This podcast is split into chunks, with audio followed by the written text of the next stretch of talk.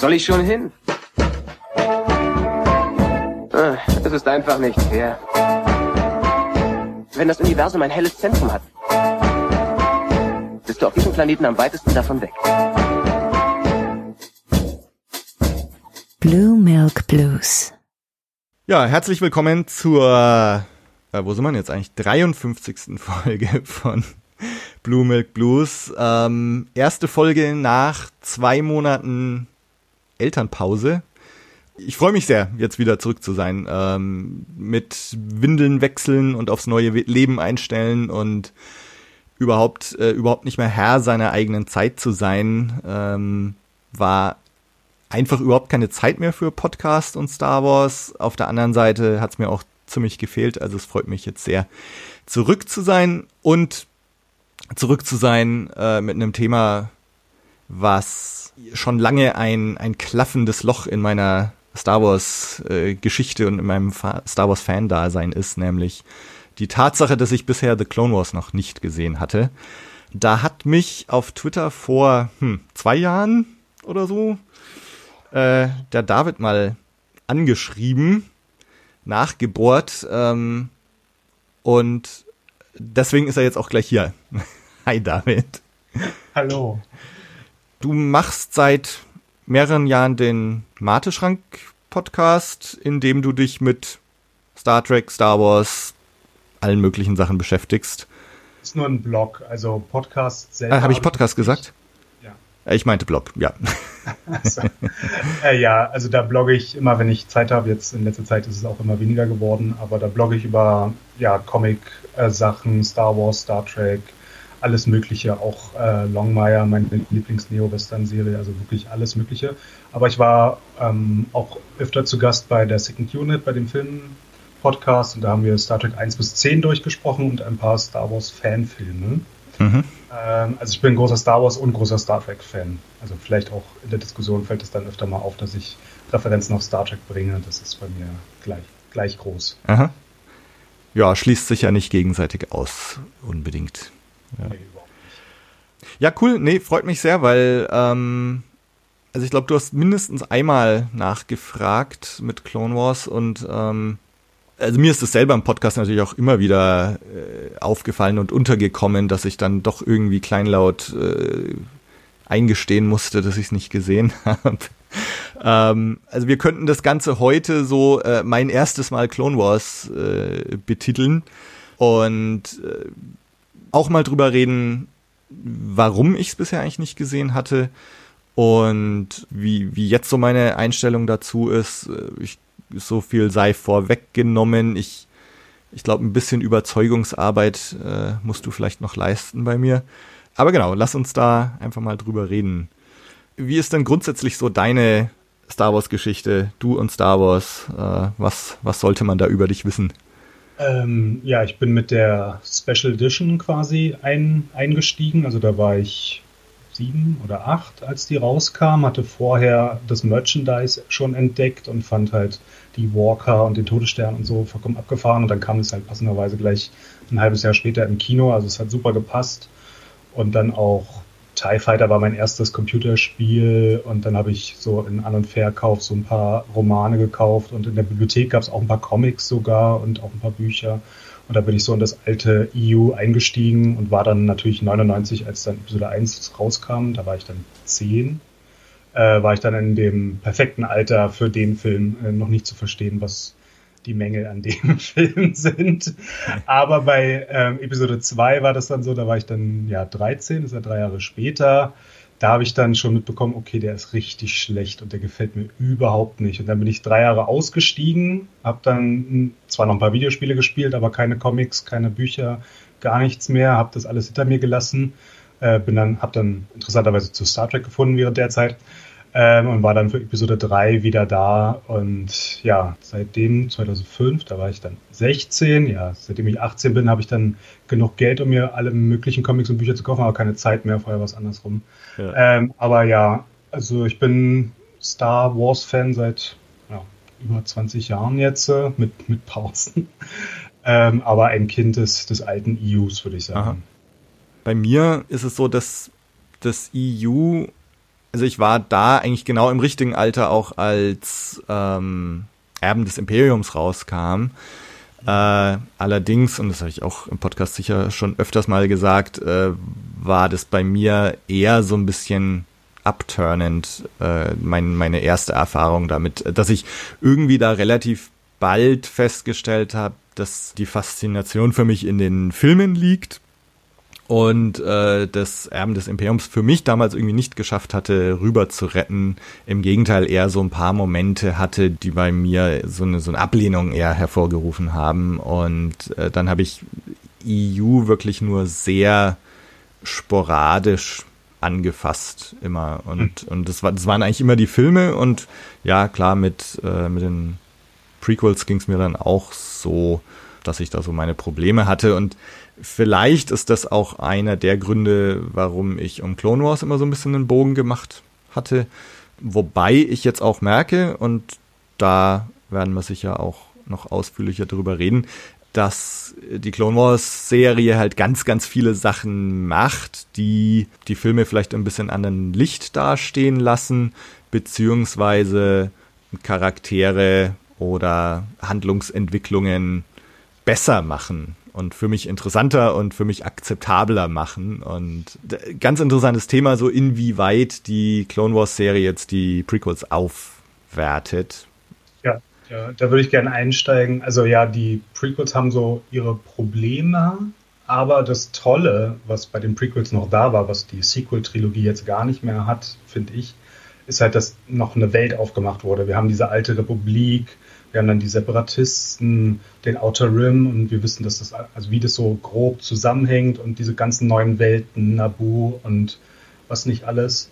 Äh, die haben wir noch alles gelernt und wissen auch ungefähr grob, wo das ist oder wie die zueinander stehen. Und in dieser tollen Welt wurde dann halt keine so tolle Geschichte mehr erzählt, so. Aber mein Problem schon bei Episode 7 war dann, ähm, ich habe mich gefragt, okay, wo spielt es jetzt? Warum hat die Republik nur fünf Planeten? Ähm, spielt es irgendwo jetzt am Outer Rim und alle anderen kriegen das nicht mit. Da hat es irgendeine Tragweite, was wir hier sehen. Und Episode 8 und 9 haben es dann auch nicht besser gemacht, würde ich so sagen. Deswegen fand ich auch in der ähm, vergangenen Radio Tatooine-Folge so toll, dass jemand meinte, ja, vielleicht spielt es ja irgendwie ganz am Rand der Galaxis und 90% der Galaxis kriegen das überhaupt nicht mit, was da in dieser Sequel-Trilogie ja. passiert. Das war dann so eine schöne Vorstellung, wo ich mir dachte, so ja, doch, damit, damit kann ich leben. So. Aber bei den Prequels, da lernen wir dann Coruscant und dann das Herz der Galaxis kennen und dann das politische System auch noch.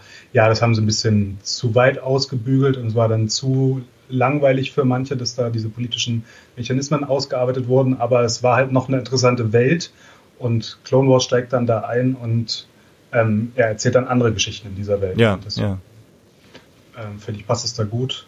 Man kann natürlich auch schöne Geschichten in der Sequel-Trilogie erzählen. Ich fand die Resistance-Serie auch ganz toll. Da bin ich auch einer der wenigen, aber Ähm, bei den Animationsserien würde ich sagen, äh, ist Clone Wars ganz oben, dann Resistance in der Mitte und dann Rebels. Ja, und von Droids und Ewoks äh, würde ich lieber nicht mehr reden wollen. Das ist zum Beispiel auch was, äh, so diese ersten Gehversuche in, in der Animationswelt ähm, von Lucasfilm, das habe ich zwar irgendwo mitbekommen, auch als Kind, dass es da was gibt, aber Gut, bei mir ist es so, ich war zwölf, als ich Star Wars zum ersten Mal gesehen habe und war ganz fasziniert von dieser Welt und, und von dieser Realität, die man da vorgesetzt bekommt.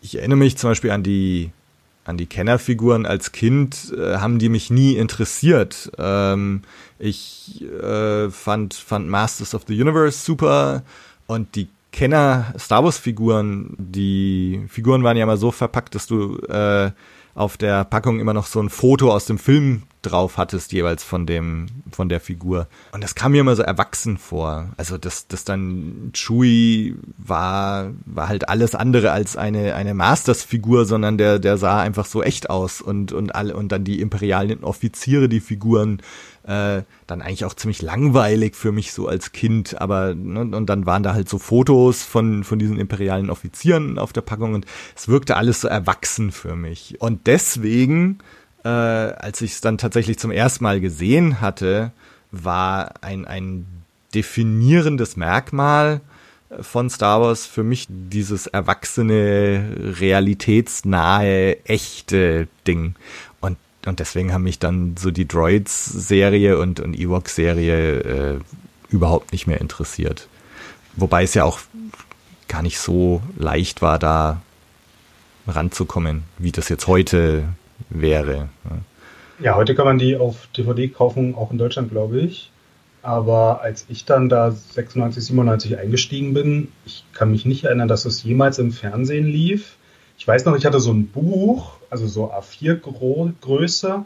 Das war einfach so ein Bilderbuch. Das hatte ich schon als kleines Kind gehabt, schon weit bevor ich zu Star Wars gekommen bin. Ich habe das nie mit Star Wars assoziiert. Das waren einfach irgendwelche Bücher mit irgendwelchen kleinen Teddybären und irgendwelchen paar Monstern oder so. Ja. Aber ich wusste überhaupt nicht, dann, selbst als ich bei Star Wars war, dass das dazugehört. Ich habe das erst viele Jahre später dann verstanden. Aber diese Serie, ja, ich habe dann auch irgendwann mal, als es dann äh, verfügbar war, reingeguckt, aber ja, also ich kann das nie mehr angucken.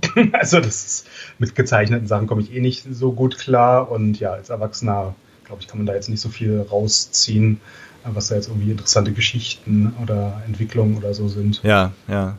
Ja, und das, äh, ich glaube, man hat sich damals ja auch überhaupt nicht drum gekümmert, ob das jetzt kanonisch ist oder nicht. Äh, es war einfach eine Serie für Kinder. Und das ist ja jetzt ein großer Unterschied mit Clone Wars, dass das von Anfang an ja durchgeplant und als kanonisch auch angelegt war. Ne? Ja, das war bei mir das, das Lustige und das Traurige. Ich bin dann 2005 zu Episode 3 halt wieder zurückgekommen und dann war Star Wars vorbei, weil dann war einfach so, ja, jetzt ist, sind ist die Skywalker-Saga auserzählt, alle sechs Episoden vorüber und das war's. Aber es gab ja gleich 2005 schon die Ankündigung, ja, wir machen eine Realserie und wir machen eine Animationsserie. Und da war ich natürlich äh, sehr heiß drauf, dachte so, oh cool, in was für eine Richtung wird es gehen, was wird da alles kommen. Die Realserie, die sie damals geplant haben, die haben wir ja bis heute nicht gesehen und die mhm. werden wir wahrscheinlich auch nicht mehr sehen, aber das ist ja wie man heute weiß, auch interessant, wie weit die schon damals waren, auch mit Skripten. Und Ronald D. Moore war führend dran beteiligt, der ja jetzt auch wieder äh, tolle neue Science-Fiction-Sachen macht und damals mit Battlestar Galactica ja auch dann sehr berühmt geworden ist. Mhm. Ähm, ja, und die Animationsserie, die, die kam ja dann, dann wirklich und das war dann The Clone Wars. Nach Star Wars Clone Wars, was es ja schon mal zwischen Episode 2 und 3 gab. Äh, ja, das habe ich auch einmal gesehen, aber da hatte ich jetzt auch nicht so groß die Lust, nochmal wieder zu kommen. Wie gesagt, mit gezeichneten Sachen komme ich nicht so hm, klar. Mm, Ja, das hatte ich, das, da hatte ich mir damals die DVDs auch gekauft. Da war ich in den USA zu dem Zeitpunkt damals und ähm, das war ja dieser Samurai Jack-Stil äh, und ähm, was auch ja irgendwie schon was, was Cooles, Neues, anderes war. Also ich habe mir das alles angeschaut, da wurde ja äh, General Grievous da zum ersten Mal, glaube ich, eingeführt. Ich weiß nicht, weiß gar nicht, ob Assange Ventress auch drin vorkommt, schon, ne? Ja. Ja. Genau. Und ähm, aber viel mehr als ein, zweimal habe ich mir das dann damals auch nicht angeschaut.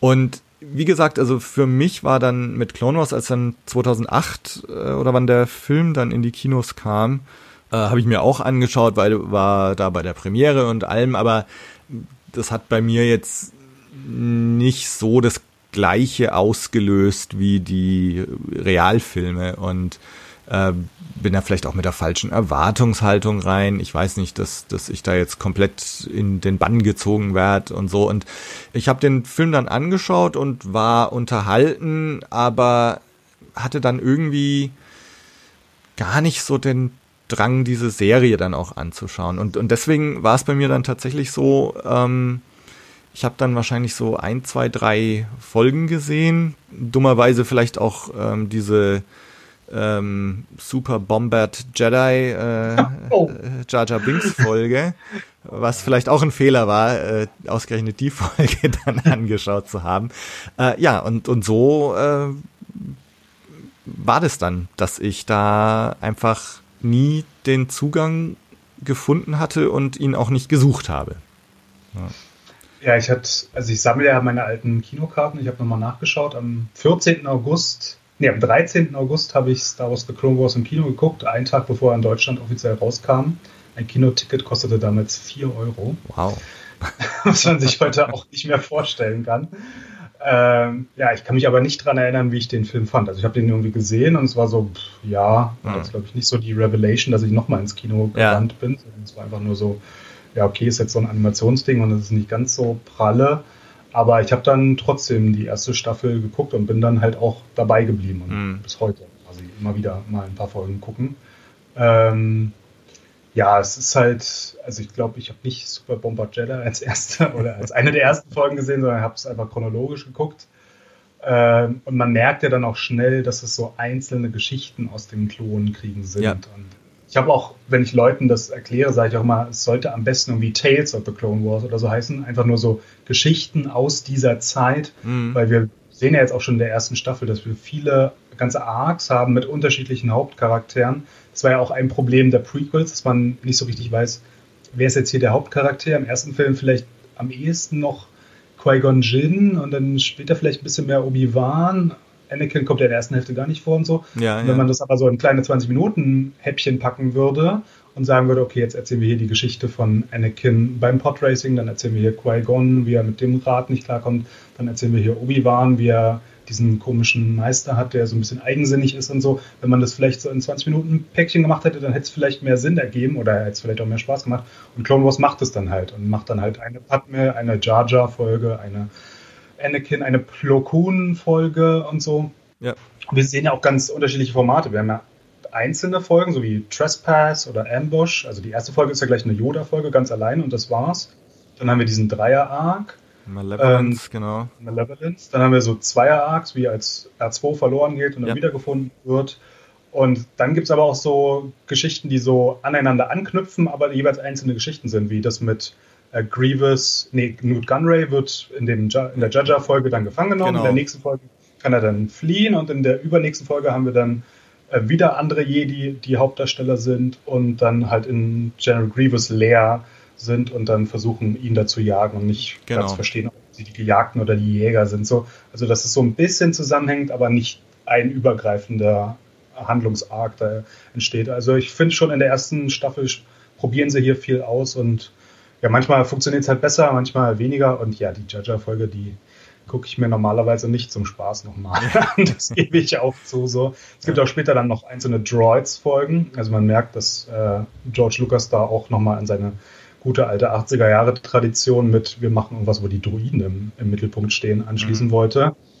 Ähm, ja, gibt halt Folgen, zu denen ich eher zurückkehre und das sind dann eher die Folgen, zu denen ich nicht so oft zurückkehre. Das stimmt. Das sind eigentlich alles so Sachen, die ich jetzt ähm, gar nicht so am Schirm hatte. Ich war tatsächlich überrascht, wie oft du äh, den Fokuscharakter irgendwie wechselst. Du hast dann die Kid Fisto Folge, eine Padme Folge, eine Anakin Obi-Wan Folge und so.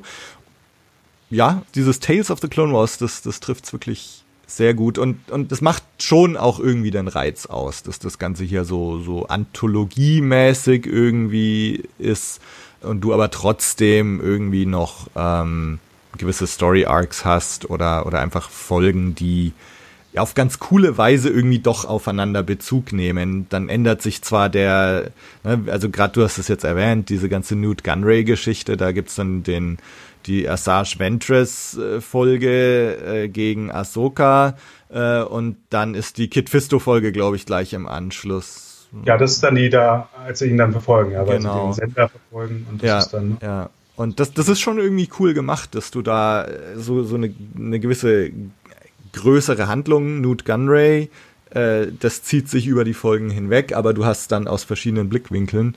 Das ist auf jeden Fall was Positives für mich. Und ähm, ich glaube, wenn man jetzt gerade schon hier beim Nee, lass, lass uns mal so, äh, so die, die persönlichen Eindrücke und, und Pros and Cons, so, da können wir mal noch für, für nachher aufheben. Ähm, du hast so das, das Worldbuilding und so angesprochen und dass wir hier dieses große Universum haben, was durch die Prequels irgendwie aufgebaut wurde. Und innerhalb dieses großen Universums erforschen wir das jetzt noch weiter und bekommen neue Planeten, neue Schauplätze, neue Figuren. Lass uns da mal noch drüber sprechen.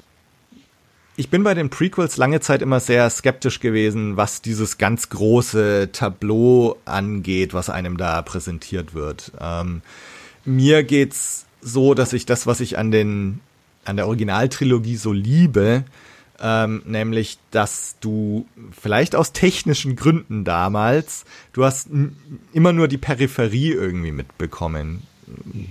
Todesstern hast du dann schon gesehen und so, aber ähm, es wurde immer nur so angedeutet oder erwähnt, ähm, dass es da noch den imperialen Senat gibt äh, und der Kaiser hat der Kaiser genau ja. und ähm, aber also das das fand ich für mich war das am Anfang von Star Wars mal ganz ganz essentiell so dieses über das eigentliche, was du siehst, hinausweisen und sich das alles so äh, vorstellen zu müssen äh, oder zu können ähm, während die Prequels einem halt sehr viel präsentieren. Ne? Du bist hier auf Coruscant, hier ist dieser Senat, äh, hier sind wir im Zentrum der politischen Entscheidungen, ähm, hier sind große Konflikte der Klonkriege und so. Und das, das fand ich, für mich war das immer so ein, so ein Ding, das war anders als der Star Wars, wie ich's liebte. Mhm. Auf der anderen Seite stimmt's natürlich schon. Also was, was hier an, an Worldbuilding betrieben wird, gerade mit diesem Senat und, und alles, was so in den Prequels etabliert wird, macht halt eine riesengroße und, und auch neue Welt auf, die so in der Originaltrilogie halt noch gar nicht da war. Und damit wird jetzt gespielt und, und es wird noch weiter aufgemacht und noch größer gemacht. Ähm, mit neuen Planeten, neuen Charakteren für dich macht es diese Welt noch lebendiger und noch ähm noch interessanter, ja. Ja, also diese Peripheriesicht, die, die finde ich auch gut. Vor allem jetzt bei dem, was Disney gemacht hat, finde ich ja auch so, so, sowohl Solo als auch Rogue One als auch Resistance am besten. Also immer, wenn sie ganz weit weg sind, wenn so gut wie keine Laserschwerter vorkommen, hm. wenn sie kleine Geschichten von einzelnen Leuten erzählen. Das finde ich auch toll. Im Gegensatz zu dem, wo sie versuchen, die große Saga weiter zu spinnen. Ähm, und bei Episode 1, 2 und 3, ich habe halt später auch Politikwissenschaft studiert, also das politische System finde ich auch irgendwie interessant. Ähm, so ist nicht. Aber dadurch, dass es immer nur in 20 Minuten Episoden oder 22 Minuten Episoden gepackt ist, äh, finde ich finde ich es nicht übertrieben. Also wenn wir jetzt eine Stunde oder anderthalb Stunden irgendwie eine Folge zu Handelskonflikten oder zu Jar Jar auf dem Planeten der äh, war auf den Toydarianer-Planeten? Nee, das ja, war auf dem. Die Rhodianer, glaube ich. Rhodianer, ja. stimmt, bei den Rhodianern war er. Wenn man da jetzt anderthalb Stunden hätte oder keine Ahnung, 45 Minuten Fernseh-Realfolge, keine Ahnung, da würde ich wahrscheinlich auch nach 15 Minuten abschalten oder so. Aber ich finde dieses 20-Minuten-Format und immer nur dieses Tales of the Clone Wars, ich finde die, die, die setzen das gut ein. Und ja, wir lernen auch neue Welten kennen, wie von den Rhodianern, von den Toldarianern, später dann dieser Eisplanet. Ähm, ja wo die Tals leben. Ähm, und ich finde, dadurch, dadurch kriegen sie die Balance hin. Einerseits Neues zu zeigen, andererseits auf dem, was wir alles schon kennen, aufzubauen, das Universum zu erweitern, auch neue Charaktere. Ahsoka ist ja ganz neu. Also Ahsoka kanntest du ja auch vorher gar nicht, beziehungsweise nur durch den Kinofilm dann. Ja. Und ich finde, das passt halt. Und mit den Arcs, also mal zwei Folgen, mal drei Folgen, haben sie es auch nie übertrieben. Also als Kinofilm hätte ich auch besser gefunden, hätten sie den Malevolence Arc genommen, weil da hast du halt grandiose Weltraumschlachten und dann noch in dem Raumschiff selber drinne. Da kommen halt nicht so viele tolle Charaktere vor wie bei dem Kinofilm, dass man nochmal Count Doku ausschlachten kann oder so. Oder Mace Windu, hier Samuel L. Jackson hat er, glaube ich, im Kinofilm auch noch synchronisiert gehabt. Ich verstehe schon, warum sie das als Kinofilm genommen haben, aber ich glaube, da hatten sie selber noch nicht so den Dreh raus. Und ich habe auch ein paar Podcasts gehört von äh, mit Henry Gilroy, der als, als Story-Editor oder also von Anfang an mit dabei war. Ähm, und der meinte auch so, naja, also es hat schon so fünf bis acht Folgen gebraucht, ehe sie dann wussten, wie sie so Geschichten erzählen können und was sie so machen können und auch besser mit der Animation klargekommen sind. Ähm, und dann ist natürlich doof, wenn man die Folgen 1 bis 4 dann als Kinofilm rausbringt und dann ab, für, ab Folge 8 hat man dann so den Dreh raus und weiß, was man wie machen kann. Ähm, ja, aber es ist jetzt nun mal so, wie es ist. Den Kinofilm, den gucke ich mir auch nicht so oft an. Ich habe mir, mir neulich nochmal angeguckt. Hm, fand ja, ich auch interessant, auch. Weil das am Anfang erst so eine Kriegsgeschichte, also die ersten zwei Folgen sind ja so, ja, Clone Wars, halt, wir haben eine Schlacht nach der anderen und so.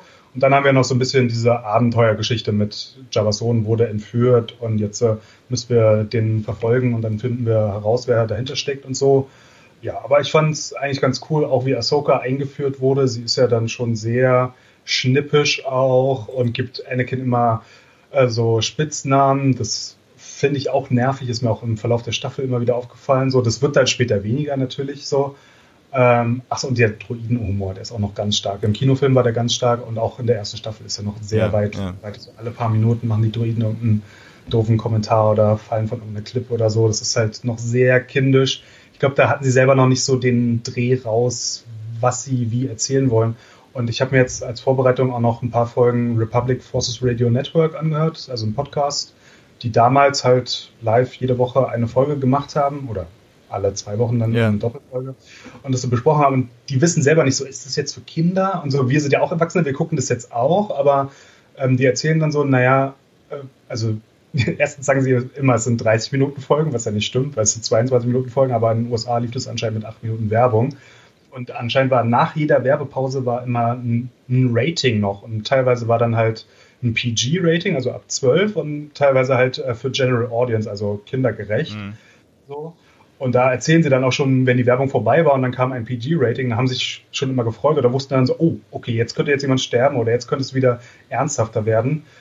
Und ich glaube, selber wusste Cartoon Network auch nicht so richtig, was sie damit machen sollen, weil einerseits lief das, ich glaube, um 21 Uhr abends, was ja jetzt nicht so kindgerecht ist. Andererseits wurde das halt beworben wie so eine Kinderserie. Ähm, und ich kann es mir nur so vorstellen, und so haben es auch ein paar bei RFRN dann berichtet, dass abends die Eltern sich das halt angucken, weil sie halt Star Wars-Fans sind und das Universum kennenlernen wollen. Äh, und dann halt entscheiden, ob sie es morgens ihren Kindern zeigen oder nicht. Weil so eine Jar Jar-Folge kann man bestimmt problemlos zeigen. Aber es geht ja schon im Kinofilm los. Im Kinofilm gibt es eine Szene, wo wir eine, ein Tablett mit irgendwie fünf Köpfen von geköpften Kopfgeldjägern Ja. präsentiert bekommen. Ja. Wo ich mir auch denke, so, äh, das würde ich jetzt vielleicht so einem kleinen Kind vielleicht eher nicht zeigen wollen. so. Und später, also du hast jetzt nur die erste Staffel gesehen, aber ich sag's mal so, später wird es noch richtig ernsthaft und richtig erwachsen so. Ähm, und das gehörte auch noch zu diesem Findungsproblem der Mhm. ersten, vielleicht auch noch der zweiten Staffel dazu, dass man noch nicht so richtig weiß, in welche Richtung das gehen soll, das Marketing vielleicht auch ein bisschen falsch lief. Ja, Also. Oder falsche Richtung. Ich, ich habe oft auch, äh, war, war tatsächlich überrascht, wie brutal das teilweise ist. Ähm, ne, da, der Assange Ventress köpft irgendeinen Klontrooper und gut, man sieht jetzt nicht den Kopf, aber ne, sein Helm rollt dann halt äh, auf den Boden und du siehst Leute, die erschossen werden oder von irgendwelchen Monstern auf übelste Weise auf den Boden geschmettert werden und so. Und dann aber wieder eben diesen Droidenhumor, äh, Jar Jar Binks, wo man jetzt auch wieder denkt, okay, da ist die Zielgruppe jetzt eigentlich schon wieder die jüngere. Ich hatte auch so ganz, ganz stark das Gefühl, dass das hier noch so ein bisschen Findungsprozess ist. Auch mit den Planeten zum Beispiel. Also ich, ich bin sehr froh, dass man hier Rhodia zu sehen bekommt, Ryloth äh, und, und so weiter. Und, und eine ganz gute Mischung hat, finde ich, aus Planeten, die wir schon kennen. Coruscant, Naboo, Planeten, wo du die Einwohner schon kennst. Ne? Okay, die Twi'leks, die Rhodianer. Und jetzt siehst du mal, wo die eigentlich herkommen. Also das, das finde ich gut und interessant, wie sie es gemacht haben ich hatte leider, also öfters jetzt gerade so in der ersten, also ich, weiter habe ich noch nicht geschaut, äh, so viel kann ich auch schon sagen. Ich habe tatsächlich erste Staffel jetzt angeschaut und dann kam das Baby und ab da war wieder Schluss. Ähm, also Staffel 2, schauen wir mal, wann und wie ich das dann unterbekomme. Aber also mir ging es jetzt in Staffel 1 so, dass ich oft so ein bisschen unbeeindruckt war, was die Welten anging. Also du hast die Folge erwähnt, äh, Trespassing, dieser Schnee- und Eisplanet, das fand ich recht cool. Ähm, aber so manch andere Planeten kamen mir eher so, so Computer gerendert vor, dass das halt irgendeine Oberfläche ist, auf die haben sie dann so ein paar äh, konische Strukturen gesetzt äh, und dann eine Oberfläche drüber gelegt. Und ähm, also viele Ober Planetenoberflächen kamen mir noch so etwas billig produziert vor. Ich könnte mir vorstellen, dass das jetzt im Verlauf der Serie auch besser wird. Ja. Ähm, und aber da ging es mir so, ne, der eine Planet, der hat dann eine glatte Oberfläche und dann stehen da halt Hochhäuser drauf. Also Christophsis ist das, glaube ich. Äh, Und dann der nächste Planet hat eine glatte So. Oberfläche und dann kommen irgendwelche komischen Bäume. Und der nächste hat eine Oberfläche und da stehen dann irgendwelche Berge. Und ähm, also so das, das ist jetzt der, der, der Negativ, die Negativsache. Ähm, ich finde es trotzdem schön, dass man hier äh, das aufmacht und dieses Universum da irgendwie mit, mit Leben befüllt. Ja, es ist halt, es ist halt eine Kostenfrage. Das ist ganz klar, ähm, das muss man betonen. Ich hatte einen Review von 2008 gelesen, da hieß es dann, it's the most photorealistic uh, series, äh, CGI series we've ever seen. Wo ich mir dachte so, okay, 2008 waren vielleicht die Standards auch noch ein bisschen anders. Ich weiß auch nicht, was sonst damals so im Fernsehen, Computer animiert normal oder schon akzeptiert war. Ähm, und sie hatten gar nicht so viel großes Budget. Und in dem einen Podcast hatte Henry Gilroy auch erzählt, dass es halt immer hieß, so, ja, keine Ahnung, machen wir jetzt im Hintergrund einen Planet und dann kam halt George Lucas ins Meeting und meinte so, nee, macht mal zwei rein. Und hinter George Lucas saß da die Produzentin hat den Kopf geschüttelt und alle haben zu der Produzentin geguckt und meinten so, okay, sollen wir jetzt auf George Lucas oder auf die Frau, die auf das Geld achtet, achten? Und dann hat George Lucas irgendwann gesagt so, ja, achtet nicht auf sie, ist egal, ich gebe das Geld dazu. Also George Lucas hat ja selber noch ganz viel Geld reingebuttert. Er meinte am Anfang wohl, dass er in Rente ist und so ein bis zweimal im Jahr vorbeischauen wird und macht ihr da mal euer Animationsding, damit habe ich nichts zu tun.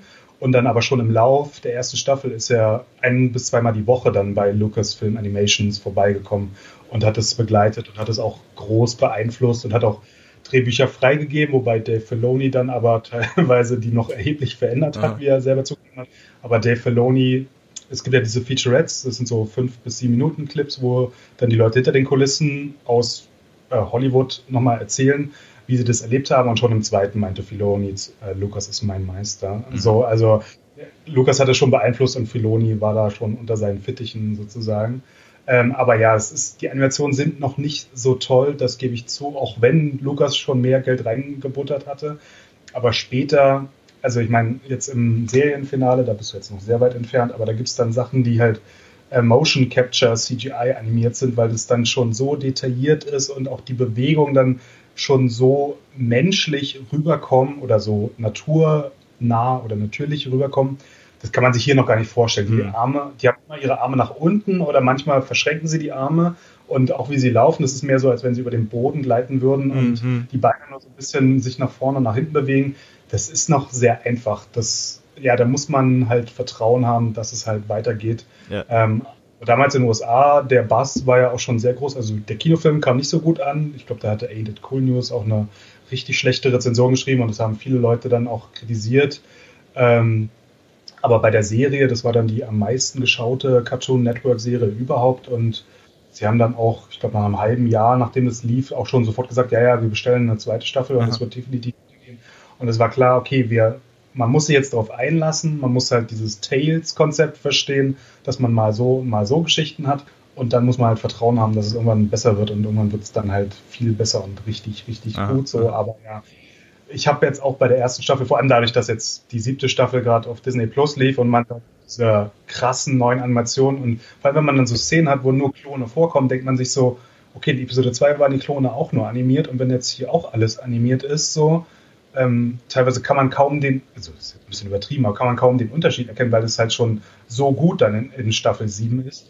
Und wenn man dann zu Staffel 1 zurückgeht oder zum Kinofilm, sieht man, äh, ja, das sieht jetzt hier so ein bisschen aus wie die besten Cutscenes aus den Videospielen, die ich damals gespielt habe. So ein bisschen hö höher aufgelöst, nicht so ganz so schummrig gemacht wie noch bei, weiß nicht, Force Unleashed oder so, wo alles ein bisschen ähm, weich gezeichnet aussieht. So ähm, aber man merkt auch auf den Texturen, die sie gemacht haben, dass oft einfach nur so eine flache Platte ist und dann haben sie halt so raufgemalt, als wenn da irgendwelche Rillen drin wären oder so. Und auch im Hintergrund, das ist noch ziemlich einfach gebaut so, aber später kriegen ja auch Ahsoka eine neue Textur und auch Anakin verändert sich ja und Obi-Wan auch. Hm. Das, das, entwickelt sich. Das, du siehst jetzt hier den Anfang dieser Entwicklung. Ja, ja, ja.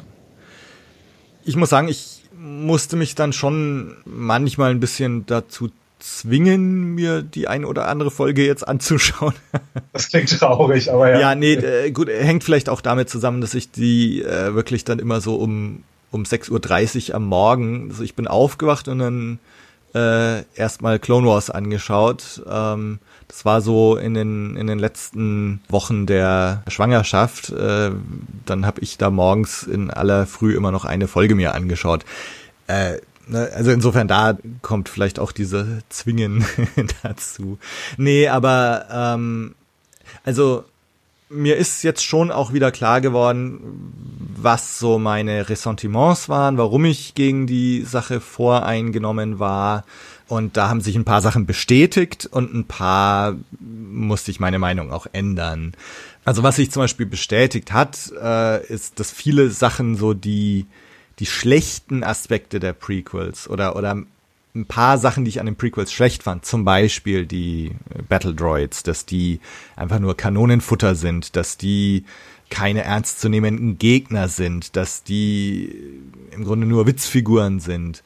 Ähm, der tollpatschige Jar Jar, wo sie ja im Grunde schon auch in Episode 2 und 3 ihn so ein bisschen weniger dödelhaft dargestellt haben oder oder auch gar nicht mehr dargestellt haben. Und dann genau und dann und dann kommt aber wieder dieser Super Bomber Jedi äh, Jar Jar, der so die ganzen schlechten Aspekte aus Episode 1 Jar Jar irgendwie wiederbringt oder mich hat auch immer dieser Sprecher am Anfang irritiert, ähm, dieser, dieser sensationalistische Ankündigungs-Wochenschau-Ding, äh, was mich so ein bisschen in negativer Weise an, an diesen Podrace-Kommentator äh, in Episode 1 erinnert hat, der mir damals immer ein Dorn im Auge war. Ähm, und, und das waren so ein paar Sachen, wo ich vielleicht auch damals immer, ich, ich hatte ja so ein, zwei Sachen auch gesehen, ähm, wo ich gedacht habe, oh, diese Battle Droids, Jar Jar, dieser Sprecher, und ah, nee, irgendwie interessiert mich das nicht. Ne? ähm, aber auf der anderen Seite, ähm, ja, eben an, an positiven Sachen, dass das diese Welt unheimlich bereichert, dass Charaktere eingeführt werden, die interessant sind, ähm, Assange Ventress finde ich sehr interessant. Ich finde cool, dass äh, Count Doku ein bisschen mehr Rolle jetzt bekommt. Grievous bin ich mal gespannt, ähm, wie sich's da noch so entwickelt. Ich finde ihn nach wie vor als Bösewicht nicht so ganz überzeugend. Er ist, klar, jetzt diese Kid Fisto Folge, er ist schon ein formidabler Gegner aber er, er bleibt halt auch total oberflächlich bisher. Und so ein weiteres Ressentiment, was, was mich immer ein bisschen gestört hat, an dem, was ich gesehen hatte oder auch an, an Grievous überhaupt, dass da diese Laserschwertkämpfe, dass er dann da wild rumfuchtelt mit, mit vier Laserschwertern gleichzeitig und dann rotiert eins noch irgendwie. Also das, das verkommt für mich dann fast zur Parodie eines äh, Lichtschwertkampfes. Mm, das sind so, so Sachen, wo ich vielleicht, sagen wir so, meine, meine negativen Sachen auch bestätigt gefühlt habe. Aber gleichzeitig, also ich, ich finde sehr interessant, was, was mit Asajj Ventress gemacht wird. Ich finde, Anakin erlebt hier eine Renaissance äh, sondergleichen. Also ich finde den Anakin tausendmal besser als den Anakin der Filme er wirkt teilweise einfach auch fast wie ein ganz an, wie eine ganz andere Figur. Ähm, ich habe jetzt auch Clone, äh, Attack of the Clones neulich nochmal angeschaut.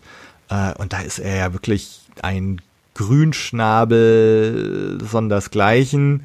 Und im Grunde auch in, in Revenge of the Sith ist er sagen wir, so schon, schon älter, aber auch, auch irgendwie gar nicht so viel weiter. Und da ist, da ist dieser Clone Wars Anakin irgendwie viel reifer, viel ähm, also man, man, also ich, ich baue zu ihm viel mehr eine Beziehung auf als zu, als zu dem Film Anakin. Und das ist für mich ein ganz, ganz großer Pluspunkt dieser Serie. Ja, ich würde nochmal zurückgehen, wie wir damals die Filme gesehen haben. Ich weiß noch, als ich Episode 2 gesehen habe, hatte ich vorher, also ich hatte vorher auch Comic und Buch gelesen und fand dann den Film verhältnismäßig schlecht im Gegensatz zu dem, was ich alles über die Geschichte wusste. Aber ich hatte damals auch eine Rezension aus der Berliner Zeitung gelesen, die mir bis heute im Kopf geblieben ist, weil da stand dann drinne, ja, es ist ja ganz toll, die Geschichte, die er hier aufmacht, aber wenn jetzt in einem Film all das wieder abgehandelt werden soll, äh, da wird ganz schön viel fehlen. Und eigentlich freue ich mich jetzt auf Episode 2,5, um all diese Handlungsstränge, die hier aufgemacht wurden, dann irgendwie äh, ja mal auszuerzählen. Und ja, wir haben dann Episode 3 bekommen, wo dann Anakin sich auch teilweise sehr erratisch verhält, nur um dann den Plot weiterzubringen, um dann endlich diese Geschichte da zu beenden. Mhm. Deswegen finde ich auch Episode 3 besonders ähm, schwach. Aber das haben wir dann bekommen mit den Clone Wars, wo jetzt die Geschichten dazwischen erzählt werden können. Und zu deinem negativen Aspekt mit den Droiden, also wir sehen ja nie, die, oder wir sehen ja kaum die Klonkriege in den Filmen. Am Ende von Episode 2 geht's los und in Episode 3, in der ersten Hälfte, wird's ja quasi beendet, oder es ist ja. ja dann schon vorbei. Und in Episode 2 wird gesagt, ja, die, die ähm, Klone, äh, die haben keine eigene Persönlichkeit und ähm, die sind sehr, sehr hörig. Ähm, ja, auf der anderen Seite haben wir die Droiden, die halt ja diese Comic-Figuren sind, die man einfach, wo es einfach nur so Massenware ist, die rausgeworfen ja, ja, ja. wird. Und in Episode 3 sehen wir so ein bisschen, dass die Klone so unterschiedliche Uniformen haben und auch einzelne Namen, Commander Cody und so. Ähm, kriegt man dann schon so mit, aber mehr dann auch nicht. Aber die Serie bricht ja gleich in der ersten Folge mit diesem Paradigma, dass die Klone irgendwie nicht einzigartig sind, indem halt Yoda sagt, in der Macht seht ihr alle anders aus und ihr seid alle ähm, was Besonderes und Plo Koon sagt ja dann auch äh, zwei Folgen weit, nee, nächste Folge, die Folge darauf dann schon so, ja, vielleicht denkt ihr, dass ihr expendable seid, aber für mich nicht und ich werde euch hier alle retten oder mein Anspruch ist es, euch alle zu retten, weil ihr auch Menschen oder auch Personen seid und so.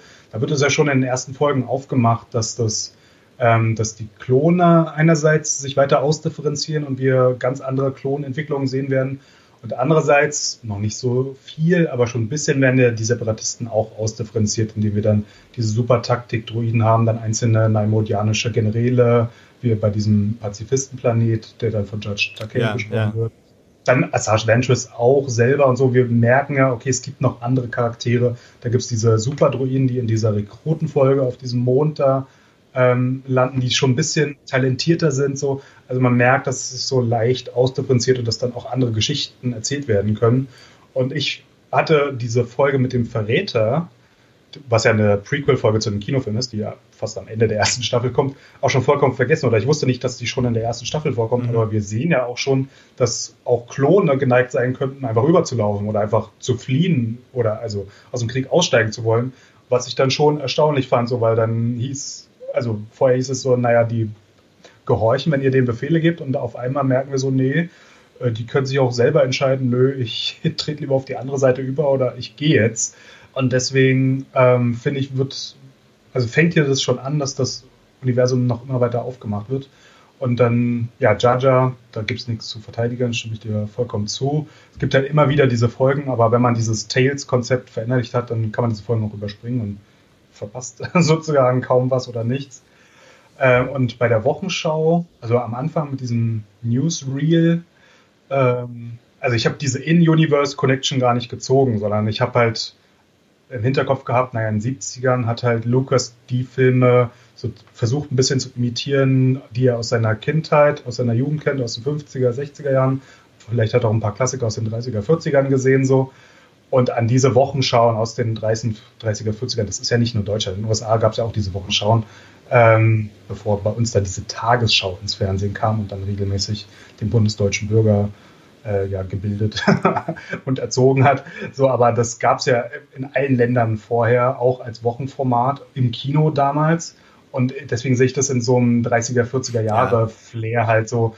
Und vor allem sieht man dann ja auch gleich also man kriegt ein paar Eindrücke, okay, wo setzen wir jetzt an? Weil wir können ja einerseits wie bei Malevolence direkt anschließen oder bei dem R2 geht verloren Arc oder es geht ein bisschen weiter mit, äh, ja, der Naimodianer ist geflohen und jetzt versuchen wir ihn zu, zu finden oder wir steigen wo ganz anders ein, wie vor dem Kinofilm auf einmal in dieser Verräterfolge. Deswegen finde ich das immer einen, kurzen, also normalerweise heißt es ja Show, don't tell und wenn du einen 90-Minuten-Film hast, dann sollten die Leute das lieber erzählen oder du solltest es zeigen und die sollten es nicht nur erzählen. Aber hier, dadurch, dass wir dieses abgehackte Format haben, hast du halt die ersten 30 Sekunden oder 40 Sekunden wird aber gesagt, so bam, bam, bam, hier sind wir, los geht's. Und dann geht die Folge in Ruhe los. Ähm, und mit diesem Wochenschau-Ding im Hintergrund finde ich das eigentlich ganz cool. Und sie haben es ja auch bis, bis auf die allerletzten Folgen dann am Ende durchgezogen. Ähm, da wirst, dann noch, wirst du dann noch was anderes sehen, ganz am Ende. Okay. Ähm, und bei den Charakteren will ich auch nochmal anschließen. Ähm, also Anakin ist ein bisschen anders, das schon. Aber ich finde, man merkt auch langsam, wie sie, also sie erklären auch Sachen, wenn man die dann weiß, oder natürlich wurde es nachher geschrieben, aber wenn man das im Hinterkopf hat, dann ergibt auch Episode 3 viel mehr Sinn. Oder dann können auch die Prequel-Filme massiv aufgewertet werden. Mhm. Ähm, denn bei Anakin, und ich dachte, das kommt erst viel später in der Serie, man merkt es schon in der ersten Staffel hier, er versteht größere Zusammenhänge einfach nicht. Für ihn ist einfach die Welt eine Zusammenfassung von Beziehungen zu ihm. Also Padme zu ihm, R2 zu ihm, Ahsoka und Obi-Wan zu ihm und alles andere ist egal. Er, er riskiert ja Ahsoka und einen Haufen Klone in einer Kommandoaktion einfach nur um R2 zu retten. Ähm, dann sagt ähm, Padme auch mal zu ihm so, naja, es gibt ja hier auch ähm, politische, die politische Lage, die musst du auch bedenken. Dann in der letzten Folge der ersten Staffel, wo er dann einfach nur meint, so, ja, ja, das sind Ideale, so, mir ist Hauptsache wichtig, dass wir beide hier zusammen sind und ähm, das erleben können. Und er hat irgendwie keinen kein, kein Sinn oder kein Gespür für die, auch für diesen Konflikt, in dem er da drin ist. Und das fand ich dann schon interessant, dass es hier in der ersten Staffel schon ausgemacht wird, aufgemacht wird und das wird dann auch immer weiter thematisiert und man merkt dann so, ja, okay, in Episode 2 hat er so ein bisschen gewitzelt, na, vielleicht kommt man ja so ein faschistisches System einführen, so, ja, haha, und das wird so weggelächelt, so, okay. ähm, aber dann hier in, in der Clone Wars Serie, wo er dann immer wieder vorkommt, äh, merken wir dann so, okay, nee, er, er hat einfach kein, kein, kein Verständnis Aha. dieser Republik, in der er da dient und für die er eigentlich kämpfen sollte. Und das fand ich dann schon einen richtig genialen Ansatz oder äußerst interessant aha, schon in der ersten Ja, da bin ich sehr gespannt, wie das jetzt auch weitergeht. Also, weil man merkt schon, dass das jetzt so erste Gehversuche sind hier diese Staffel, dass da aber schon ganz viel angelegt ist ähm, an, an Potenzial, wo da wirklich coole, tolle Sachen damit gemacht werden können. Ähm, ja, wo ich, wo ich jetzt dann schon auch sage, ja, okay, also ich glaube, vielleicht kriege ich die Kurve noch und, äh, und werde dann auch ein überzeugter Clone Wars äh, Anhänger. Ich, ich bin gespannt. Ähm, aber es, es gibt tatsächlich äh, genug Sachen, wo ich jetzt auch sage, ähm, finde ich total interessant und, und gut gelöst. Weil du jetzt diese Individualität der einzelnen Klone angesprochen hast. Ähm, am Anfang habe ich mich so ein bisschen an die Hobbit-Filme erinnert gehabt, wo das Problem war, dass du da diese Zwerge hast, die alle irgendwie auch noch recht ähnliche Namen haben und jetzt musst du da einen Kinofilm machen, wo du als Zuschauer irgendwie ein Interesse aufbauen sollst an diesen Zwergen, die auch in den Büchern oder in dem Buch ja komplett austauschbar eigentlich sind. Ähm, und man hat halt versucht, irgendwie die ähm, sag mal, vom, vom Design her, der eine war dann der Dicke und, äh, und, ne, und so. Also irgendwie hast du dann halt da versucht, diesen einzelnen Charakteren eine individuelle Identität zu geben. Und, und ähnlich ist es halt jetzt mit den Klonen. Ne? Du hast, grundsätzlich schauen sie ja alle gleich aus und dann hat man halt versucht, naja, der, der eine den erkennst du jetzt immer dran, dass er irgendwas Blaues hat oder so, oder der hat die, die Frisur und der hat so eine Frisur oder gar keine Haare und,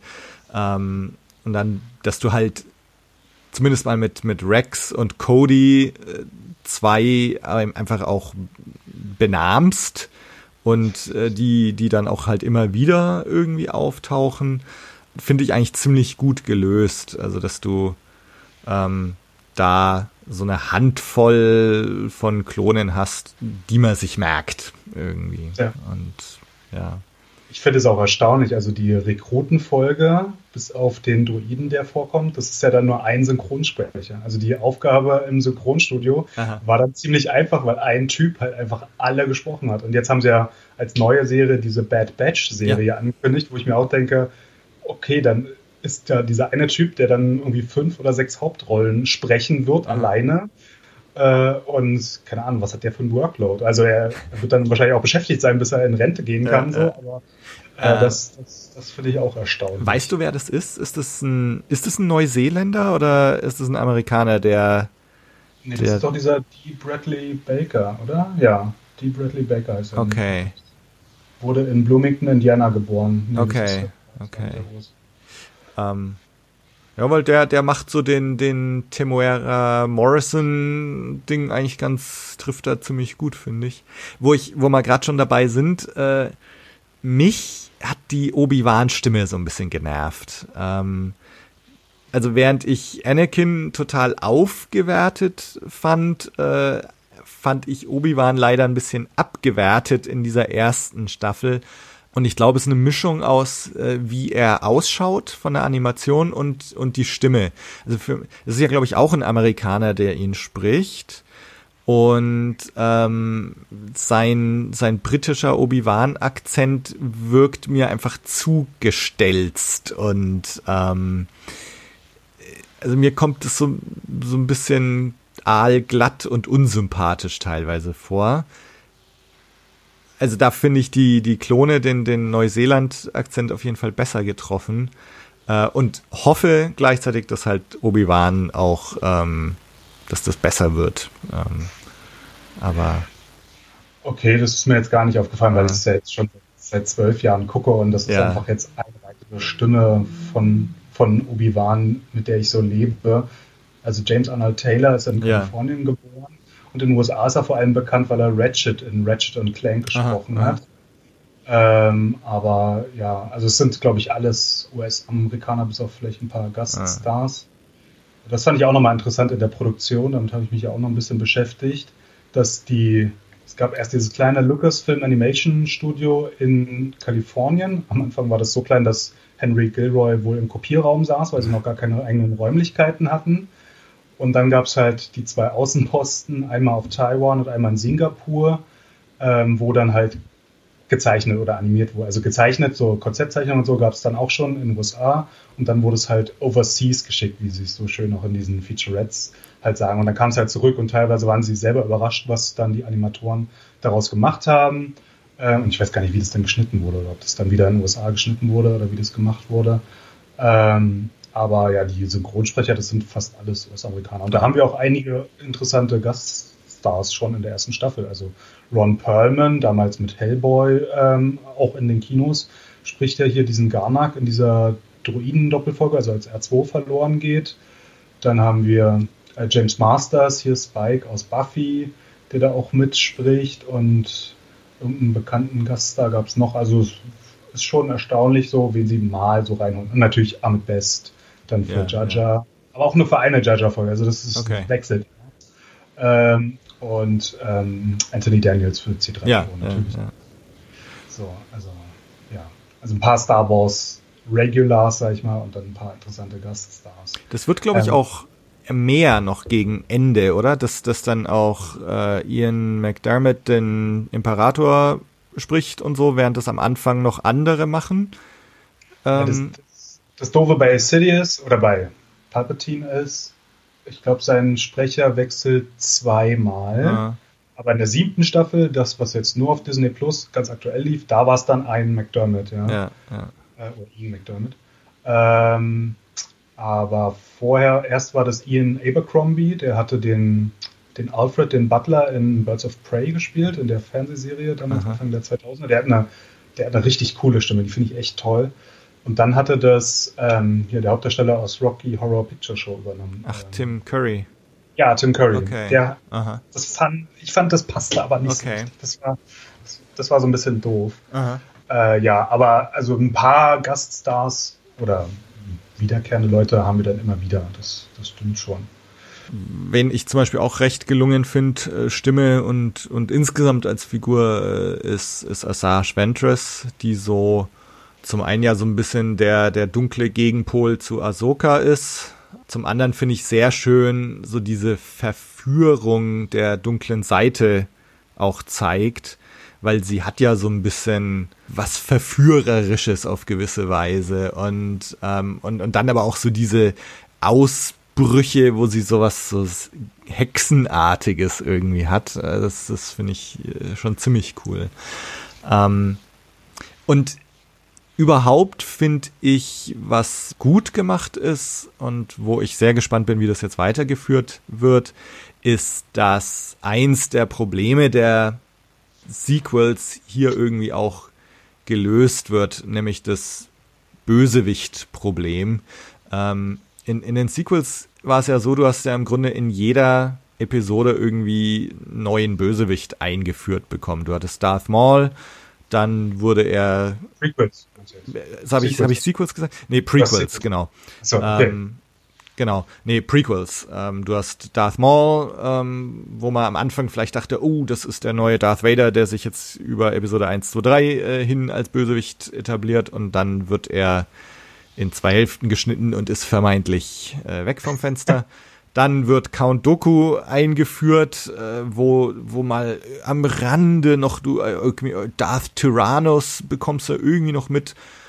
So, und dann, aber, aber er bleibt auch relativ oberflächlich. So, und dann, und dann kommt auf, auf einmal noch General Grievous in Episode 3 mit dazu. Und, und Doku ist wieder weg vom Fenster. Und ähm, du, du hast halt nie so diesen, diesen Darth Vader Bösewicht. Ähm, gut, natürlich, du hast Palpatine im, im Hintergrund, aber äh, trotzdem hast du immer das Gefühl, dass diese Bösewichte in den Prequels halt sehr austauschbar sind und irgendwie einfach eine, eine Plotfunktion irgendwie haben. Und das finde ich halt schön gemacht jetzt in den Clone Wars, in der, in der Serie, dass du so ein, ähm, ein Reigen an Bösewichten hast, die alle jetzt mehr Tiefe bekommen, die alle ein bisschen mehr Stage-Time bekommen, die alle irgendwie miteinander in, in Beziehung stehen. Also auch diese, ne, dass Doku Grievous irgendwie testen will und, und so. Und also das, das finde ich schön gemacht und äh, da bekommen sie alle irgendwie ein bisschen mehr Tiefe und ein bisschen mehr Daseinsberechtigung. Das hat mir gut gefallen. Ja, also wir haben ja Assange als rechte Hand von, von Doku, da, deren Verhältnis wird auch nochmal interessant oder wird weiter ähm, dann weiterentwickelt. Aber wir haben ja auch ganz andere Charaktere, die nicht gut und nicht böse sind, so wie Hondo Onaka, ja. Mhm. der ja auch schon eingeführt wird, der einfach sagt, so ja, der, der mir am meisten Geld gibt, der kriegt halt die Beute. Hier ist mir egal, wer hier gewinnt. so. Ja. Und das differenziert ja auch nochmal das Universum aus, dass wir einerseits die Separatisten haben, die nicht nur Doku und Palpatine oder Grievous dann sind und diese tausenden Droiden und das war's. So, oder die Naimodianer noch, vielleicht noch irgendwo. Ähm, sondern wir haben viel mehr ähm, Separatisten auch kennengelernt. Wir haben auch kennengelernt, dass Planeten auf einmal keine Nahrungsmittelversorgung mehr wegen des Krieges haben und sich dann überlegen, okay, wenn es bei den Separatisten Nahrung gibt, dann laufen wir halt über, wo ja. man sich auch denkt, wow, okay, also dieser Krieg, der hier einfach zwischen Gut und Böse einfach so aufgemacht wurde im Film und also zwei und dann drei dann in sich umgekehrt wurde, das wird hier auf einmal weitaus komplexer. Auch die auf Ryloth, wo die dann halt sagen so, nö, nö, wir kämpfen hier für eure für unsere Freiheit, äh, ist mir egal, so ihr seid dann bitte nicht unsere nächsten Besatzer, so. Ähm, das wird alles ja. alles viel größer die Welt und ich finde es toll, wie wie sie das machen und mhm. was was sie da machen und wen sie da alles einführen und wie sie dieses Universum da weiter auf, ausdifferenzieren. Und das Interessante ist, es gab ja schon vorher einige EU-Bücher, ähm, aber das war denen ja alles vollkommen egal. Also ich weiß, es gab eine Romanreihe von einer Autorin, ich weiß nicht mehr, welche das war, ähm, die hatte eigentlich parallel noch geschrieben und es wurde auch von Lucasfilm alles freigegeben. Und sie hat dann aber irgendwann gemerkt, dass diese Serie einfach so komplett an ihr vorbeigeht und was ganz anderes erzählt. Und die hat dann irgendwann das Handtuch halt geschmissen und meinte so, ich kann dir keine Geschichten erzählen, weil Leute gucken alle diese Serie da und da wird was ganz anderes erzählt und ähm, ja, also die bedienen sich zwar immer wieder gerne und Filoni ist ja auch mit der Thrawn-Trilogie aufgewachsen. Wir sehen ja auch das Mark Sable-Manöver dann in der ersten Ryloth-Folge, was er dann schon visuell eingefangen hat, weil er das so toll fand, schon als, als Kind, weil er war auch ein, ein Jugendlicher Anfang der 90er noch oder junger Erwachsener dann mhm. vielleicht schon so, aber der dann 15 Jahre später dann da, oder 20 Jahre später dann da diese Serie macht und dann auch die Sachen, die er selber aus seinem alten EU kannte, dann mit eingebaut hat, die er cool fand. Das ist schon, ist schon eine geile Story. Aber ja, also das Universum wird weiter aufgemacht, die Separatisten, aber auch die, die Jedi. Also Ahsoka, ich weiß noch, oder ich habe öfter mal gelesen, auch jetzt in der Recherche noch, dass am Anfang viele Ahsoka doof fanden. Ich kann mich da selber nicht dran erinnern. Sie war halt dann einfach da und sie ist ja auch nicht immer da. Also manchmal haben wir auch Obi-Wan und Anakin-Folgen, wo sie gar nicht erwähnt wird, so, sondern halt Newsreel.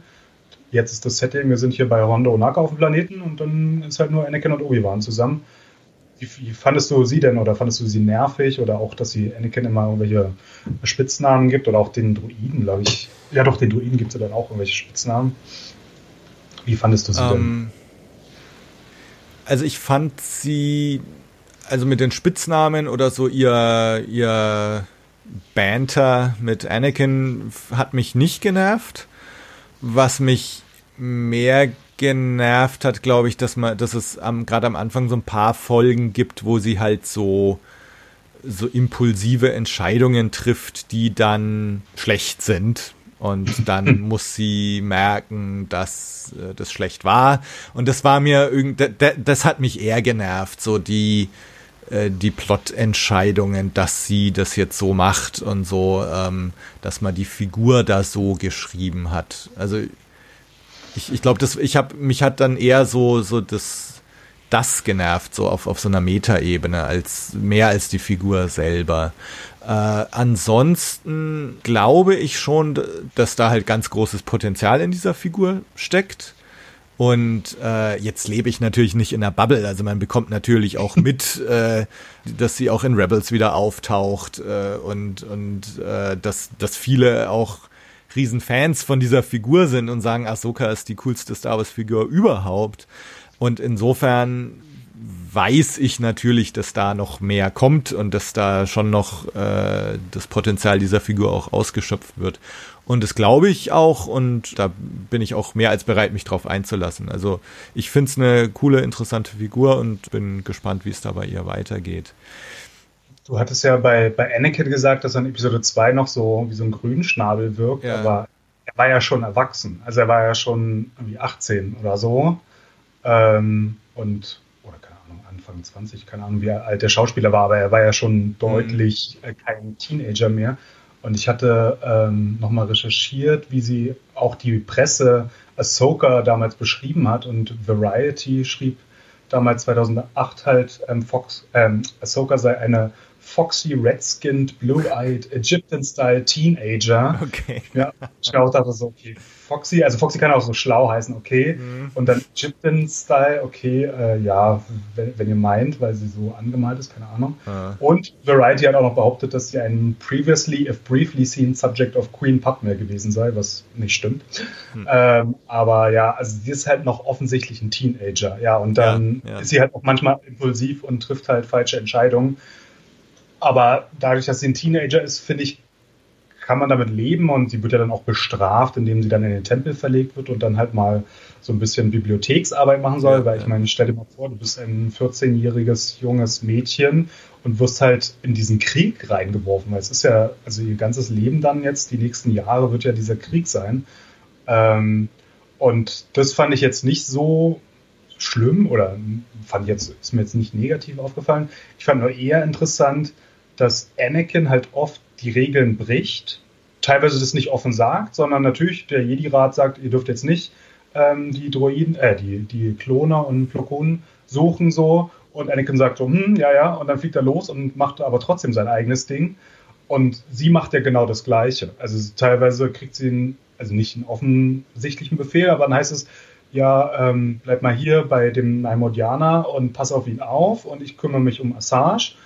Und dann lässt sie sich überzeugen, nö, nö, ich komme jetzt doch mit und helfe dir so. Also sie hat es ja auch von ihrem Meister gelernt. Also insofern, mhm. sie ist ja jetzt nicht unter einem Mönch, der sich immer an die Regeln hält, aufgewachsen, sondern vielleicht passt sie deswegen auch gut zu Anakin, weil sie halt auch das macht, was sie bei ihrem Meister ähm, da sieht. Und wir sehen auch, dass persönliche Bindung ihr ganz wichtig ist. Also bei dieser Jedi-Crash-Folge oder The Crash, wo halt der, ähm, diese Kreuzer abstürzt auf dem Planeten mit den Pazifisten ähm, und dann halt Anakin im Koma liegt, will sie auch unbedingt bei Anakin bleiben, auch wenn es eigentlich taktisch keinen Sinn ergibt, weil er ist nun verletzt und die Klone können auch auf ihn aufpassen. Aber für sie ist dann diese persönliche Bindung zu ihm so wichtig, dass sie lieber da bleiben will, während halt dann die andere Jedi-Ritterin halt sagt so, nee, wir müssen jetzt hier losgehen und wir finden jetzt hier einen Weg, auch um ihn dann später retten zu können. So, also da ist dann auch wieder das mit diesen Zusammenhängen erkennen äh, oder lernen, da fand ich dann schon, ist sie eine gute Schülerin für Anakin? Da fragt man sich natürlich, ob Anakin so ein, so ein guter Lehrer ist, aber so, insofern passen sie zusammen, finde ich. Da noch zwei Gedanken zu diesem ganzen Schülerthema äh, Anakin Ahsoka. Also zum einen, es sind ja zwischen, zwischen Episode 2 und 3 liegen, ich weiß nicht, in Universe, äh, weißt drei du, Jahre. drei Jahre. Ne? Aber ähm, das glaube ich einfach nicht, lass mal so. Also zum einen ist halt sehr erstaunlich, dass der Anakin, den wir jetzt in der Serie bekommen, einfach viel, viel reifer ist als der, den wir in Episode 2 sehen. Äh, du kannst dir jetzt bei dem Anakin in, Episo in Episode 2, könnte ich mir überhaupt nicht vorstellen, dass der irgendeinen Schüler hat. Äh, und dann das Interessante ist halt auch wieder, ne, okay, all das passiert dann in diesen drei Jahren, ähm, ohne jetzt zu wissen, was Ahsokas Schicksal ist. Ähm, ich glaube, ich habe immer gedacht, sie stirbt. Ich habe immer ja. gedacht, sie stirbt bis zur letzten Folge, also bis zur letzten Folge noch bevor Disney kam. Ja, ja, ja. Ich, ich glaube, sie verlässt den Jedi-Orden oder sowas. Also schau, ich lasse mich überraschen. ja.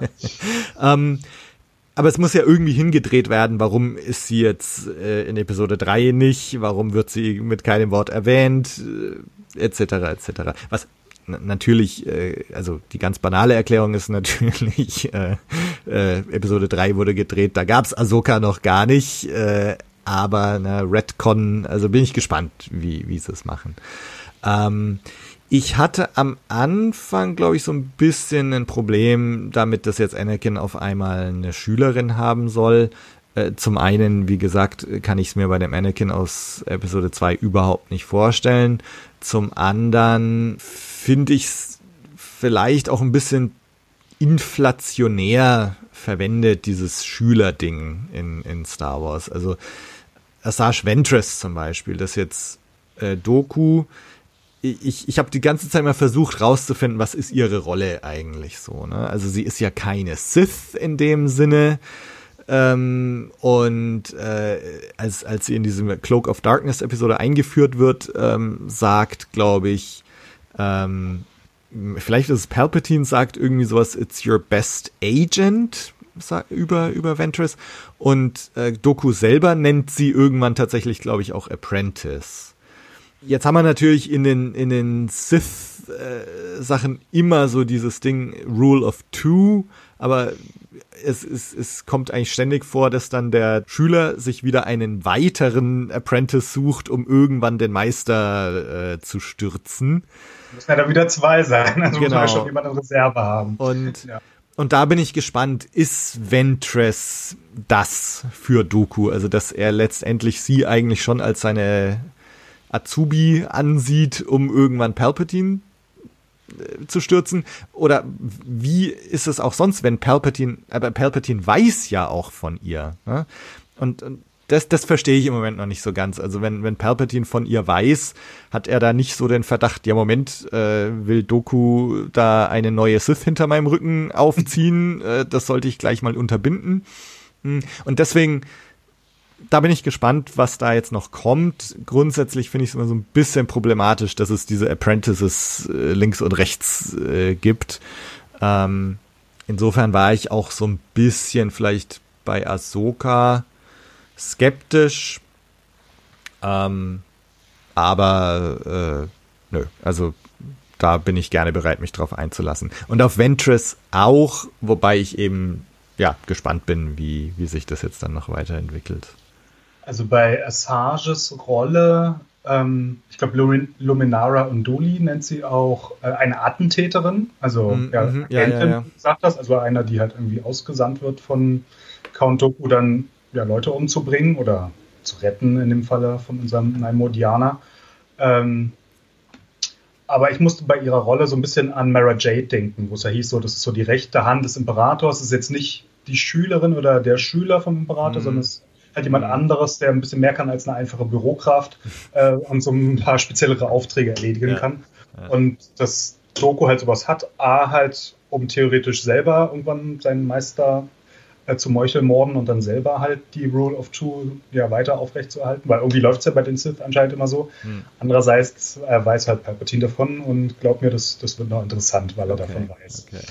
Ähm, ja, und bei Ahsoka ähm, ja, der Anakin in Episode 2, den kann man nicht mit dem Anakin hier vergleichen, das stimmt schon, aber es ist generell, alle sind ja so ein bisschen neu interpretiert. Also auch der Yoda in der Prequel-Trilogie ist ja immer dieser sehr ruhige, sehr gemächliche, sehr zweifelnde Typ. Und hier schon in der ersten Folge Ambush ähm, ist ja, also giggelt er ja, also macht er andauernd seine lustigen Geräusche, wie in Episode 5 ist wieder dieser lustige alte, alte Typ, der auch sehr agil ist und sehr äh, viel rumhüpft und so. Das erinnert ja schon mehr an den aus der Originaltrilogie. Insofern alle sind so ein bisschen anders interpretiert und das darf man wahrscheinlich jetzt nicht so sehen, dass es alles vorher durchgeplant war und deswegen alles kohärent aneinander ja, anschließt, ja. genau wie mit den Klonen, ja, die ja dann auch auf einmal anders sind, sondern es ist halt ein, ein anderes Star Wars jetzt hier. Ähm, aber dann sieht man halt auch mal ein paar andere Seiten und ja, der Anakin hier, ähm, ich finde halt schön, dass er einerseits seinen eigenen, seine eigene Schülerin hat und sie halt irgendwie äh, also mit aufziehen muss. Andererseits er aber noch dieses äh, Lehrerverhältnis zu Obi-Wan hat. Also wenn die zusammen sind, dann ist halt klar, dass Obi-Wan der ist, der den Ton angibt, weil das ist halt sein alter Schüler oder sein alter, äh, ähm, also Obi-Wan ist Akins alter Lehrer. Ähm, und mal ist halt Ahsoka dabei und mal nicht. Mal sind sie auch einfach das Trio. Also ich habe sie mhm. auch in eigenen Notizen immer gern so das Trio genannt. Ähm, das war ja bei der Original Star Trek Serie immer so toll. Da gibt es immer den logischen, den emotionalen und der das, der das irgendwie ausgleichen muss. Und hier ist das Verhältnis nicht ganz so, aber wir haben Obi-Wan, diesen sehr ruhigen, sehr durchdachten alten Meister. Ähm, dann haben wir halt Ahsoka, die äh, vor allem am Anfang hier noch sehr ähm, ja, Teenager-mäßig, ständig falsche Entscheidungen, sehr impulsiv ist so. Und Anakin, der am besten eigentlich alles irgendwie so zusammenbringen sollte, aber ähm, ja, dann doch mal was Eigenes ist und dann haben wir immer diese interessante Dreierdynamik zwischen denen da. Ähm, und ja, ich hätte mir nur gedacht, weil du jetzt meintest, äh, Schüler links und rechts so, man fragt sich halt auch irgendwann so, naja, haben die Jedi vielleicht ein Rekrutierungsproblem und müssen einfach jeden annehmen und anlernen und immer mehr Leute ausbilden, weil auch äh, in der Lair of Grievous Folge, wo dann Kid Fisto seinen ehemaligen Schüler trifft, der halt auch noch sehr impulsiv ist und mhm. dann einfach meint, wenn ich einfach nur extra doll raufkloppe, äh, dann werde ich ihn schon besiegen können, so wo man sich denkt, so, okay, der wirkt jetzt noch nicht so vollständig ausgebildet und er ist ja dann auch der, ähm, der stirbt. So. Ja. Ähm, das ist dann so eine Frage, die man dann öfter hat. So, naja, wie, wie breit ist eigentlich deren Rekrutierungspool oder deren Basis? Äh, und ähm, ist vielleicht auch einer der Gründe, warum dieser Orden halt untergeht, dass sie halt nicht so toll aufs Personal achten können äh, und irgendwelche Ideale haben, die aber mit der Praxis dann auch nicht mehr übereinstimmen und sich das dann irgendwie auseinanderentwickelt hat. Ja, ja. Äh, wird sowas nochmal thematisiert? Also Rekrutierungsproblem oder mit. Ja, oder, oder so, dass die Jedi vielleicht auch nicht mehr so die sind, die sie mal waren. Oh ja, oh ja. Also da, da gibt es einige Jedi-Kandidaten, auch Meister ja. äh, oder, oder, Ritter, ähm, die sich sehr eigenartig entwickeln, wo man sich dann auch denkt, so, okay, wie konntest du so weit auf deiner Karriereleiter kommen? Aha. Und wie bist du jetzt darauf gekommen, dass das eine gute Idee ist und so? Und da gibt es richtig interessante Folgen noch. Also ja. mein, mein Lieblings-Arc ist ja der Umbara-Arc und ich spoilere jetzt nichts, aber das ist äh, sehr interessant, was auch mit den Jedi da gemacht wird oder mit dem einen Jedi, der da im Zentrum steht. Und es gibt noch ganz andere, auch als Ahsoka dann am Ende ja, ich sag's ja nicht, aber ähm, also auch was da mit ihr passiert, ähm, da hängen ja auch noch andere Jedi mit drin und da denkt man auch so, mhm. okay, ja, nee, das ist nicht alles so Sonnenscheinchen, wie es vielleicht noch in Episode 1 wirkt oder wirken soll. Ja, ja. Ich hätte es, glaube ich, schon, also so insgesamt für die Prequels, ähm, am Anfang, so Episode 1, äh, kriegst du so diese bunte Welt der alten Republik zu sehen, Jedi Tempel und so weiter. Ähm, du bekommst aber irgendwie noch nicht mit, das merkst du dann vielleicht erst so, vielleicht sogar erst zum Zeitpunkt von Episode 3, äh, dass die Jedi nicht mehr so das sind, was sie mal waren. Und ich hätte, ich habe mir schon bei den, bei den Prequels immer gedacht, dass mich das noch mehr interessieren würde, wenn, wenn die Jedi schon schon so halb obsolet sind, so ein bisschen vom, vom System überholt, ähm, würde für mich eigentlich auch besser zusammenpassen mit dieser Aussage von Obi-Wan in Episode 4 mit, äh, mit der Waffe aus zivilisierten Tagen und so, wenn er da über die Jedi redet, als wäre es 100, 200 Jahre her.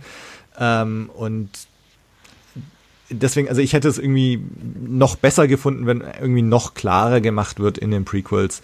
Die Jedi sind eigentlich nur noch ein Schatten ihrer selbst, das, was sie mal waren. du, vielleicht, ne, ich bin sehr gespannt, was jetzt mit dieser High Republic Geschichte hm. ähm, kommt, wo ja dann High Republic, wo halt tatsächlich der Jedi-Orden auf, auf seinem Höhepunkt vielleicht irgendwie gezeigt wird. Ähm, und in, insofern finde ich diesen Gedanken mit dem Rekrutierungsproblem und so sehr interessant, weil, weil das genau in so eine Kerbe reinhaut, die, die ich mir eh irgendwie mehr gewünscht hätte für die Prequels. Und, ja, in Episode 2 ja. sagt doch Yoda, glaube ich, auch irgendwann, dass er geschockt ist, dass sie das mit den Klonen nicht gemerkt haben, hm. weil das zeigt ja schon, dass sie nicht mehr so viel mitbekommen vom Universum. Also es ist nicht erst in Episode 3, da kommt es dann rapide und sehr schnell ja, und dann fällt ihnen auf, irgendwie gibt es hier eine Verschwörung und ja. das wird hier nicht so gut für uns enden. so. Aber es wird ja schon in Episode 2 so langsam angedeutet und das, das merkt man auch im Laufe der Serie. Und was ja. ich auch interessant finde, was ja auch ein Problem der Prequels ist, wir kriegen ja nie die einfache Bevölkerung mit. Also in Episode 1 finde ich das immer so fast lustig, wie sie durch diese sonnendurchflutete italienische Stadt laufen auf Nabu und dann es heißt, oh, unsere Leute hungern hier, wo man sich denkt so, keine Ahnung, müssten hier nicht überall irgendwelche tollen Obstbäume oder so wachsen so. Warum hungern die jetzt? Aber wir sehen ja nie diese, mhm. diese Bottom-up-Perspektiven, diese einfachen Leute.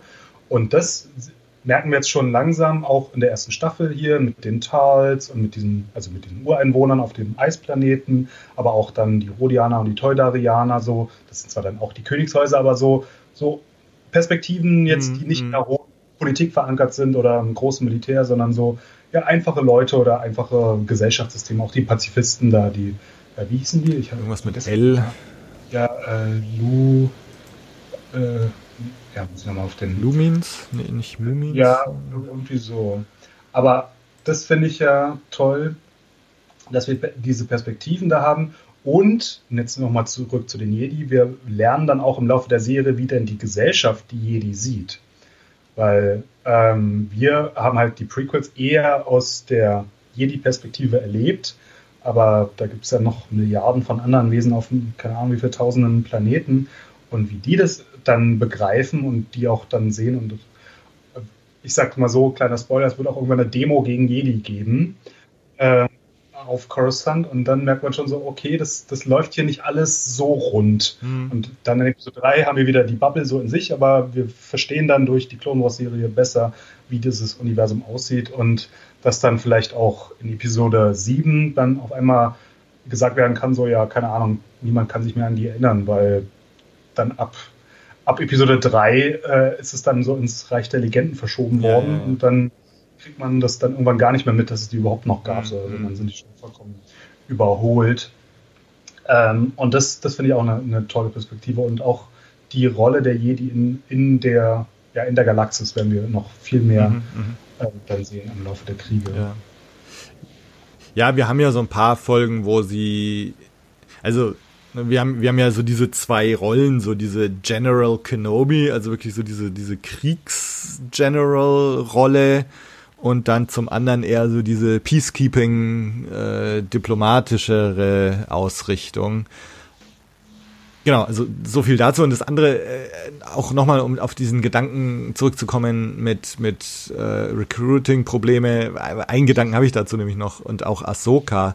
Jetzt die Tatsache, dass sie irgendwie 14, 15 Jahre alt ist oder so und aber hier schon äh, voll dabei ist und Verantwortung bekommt und so weiter.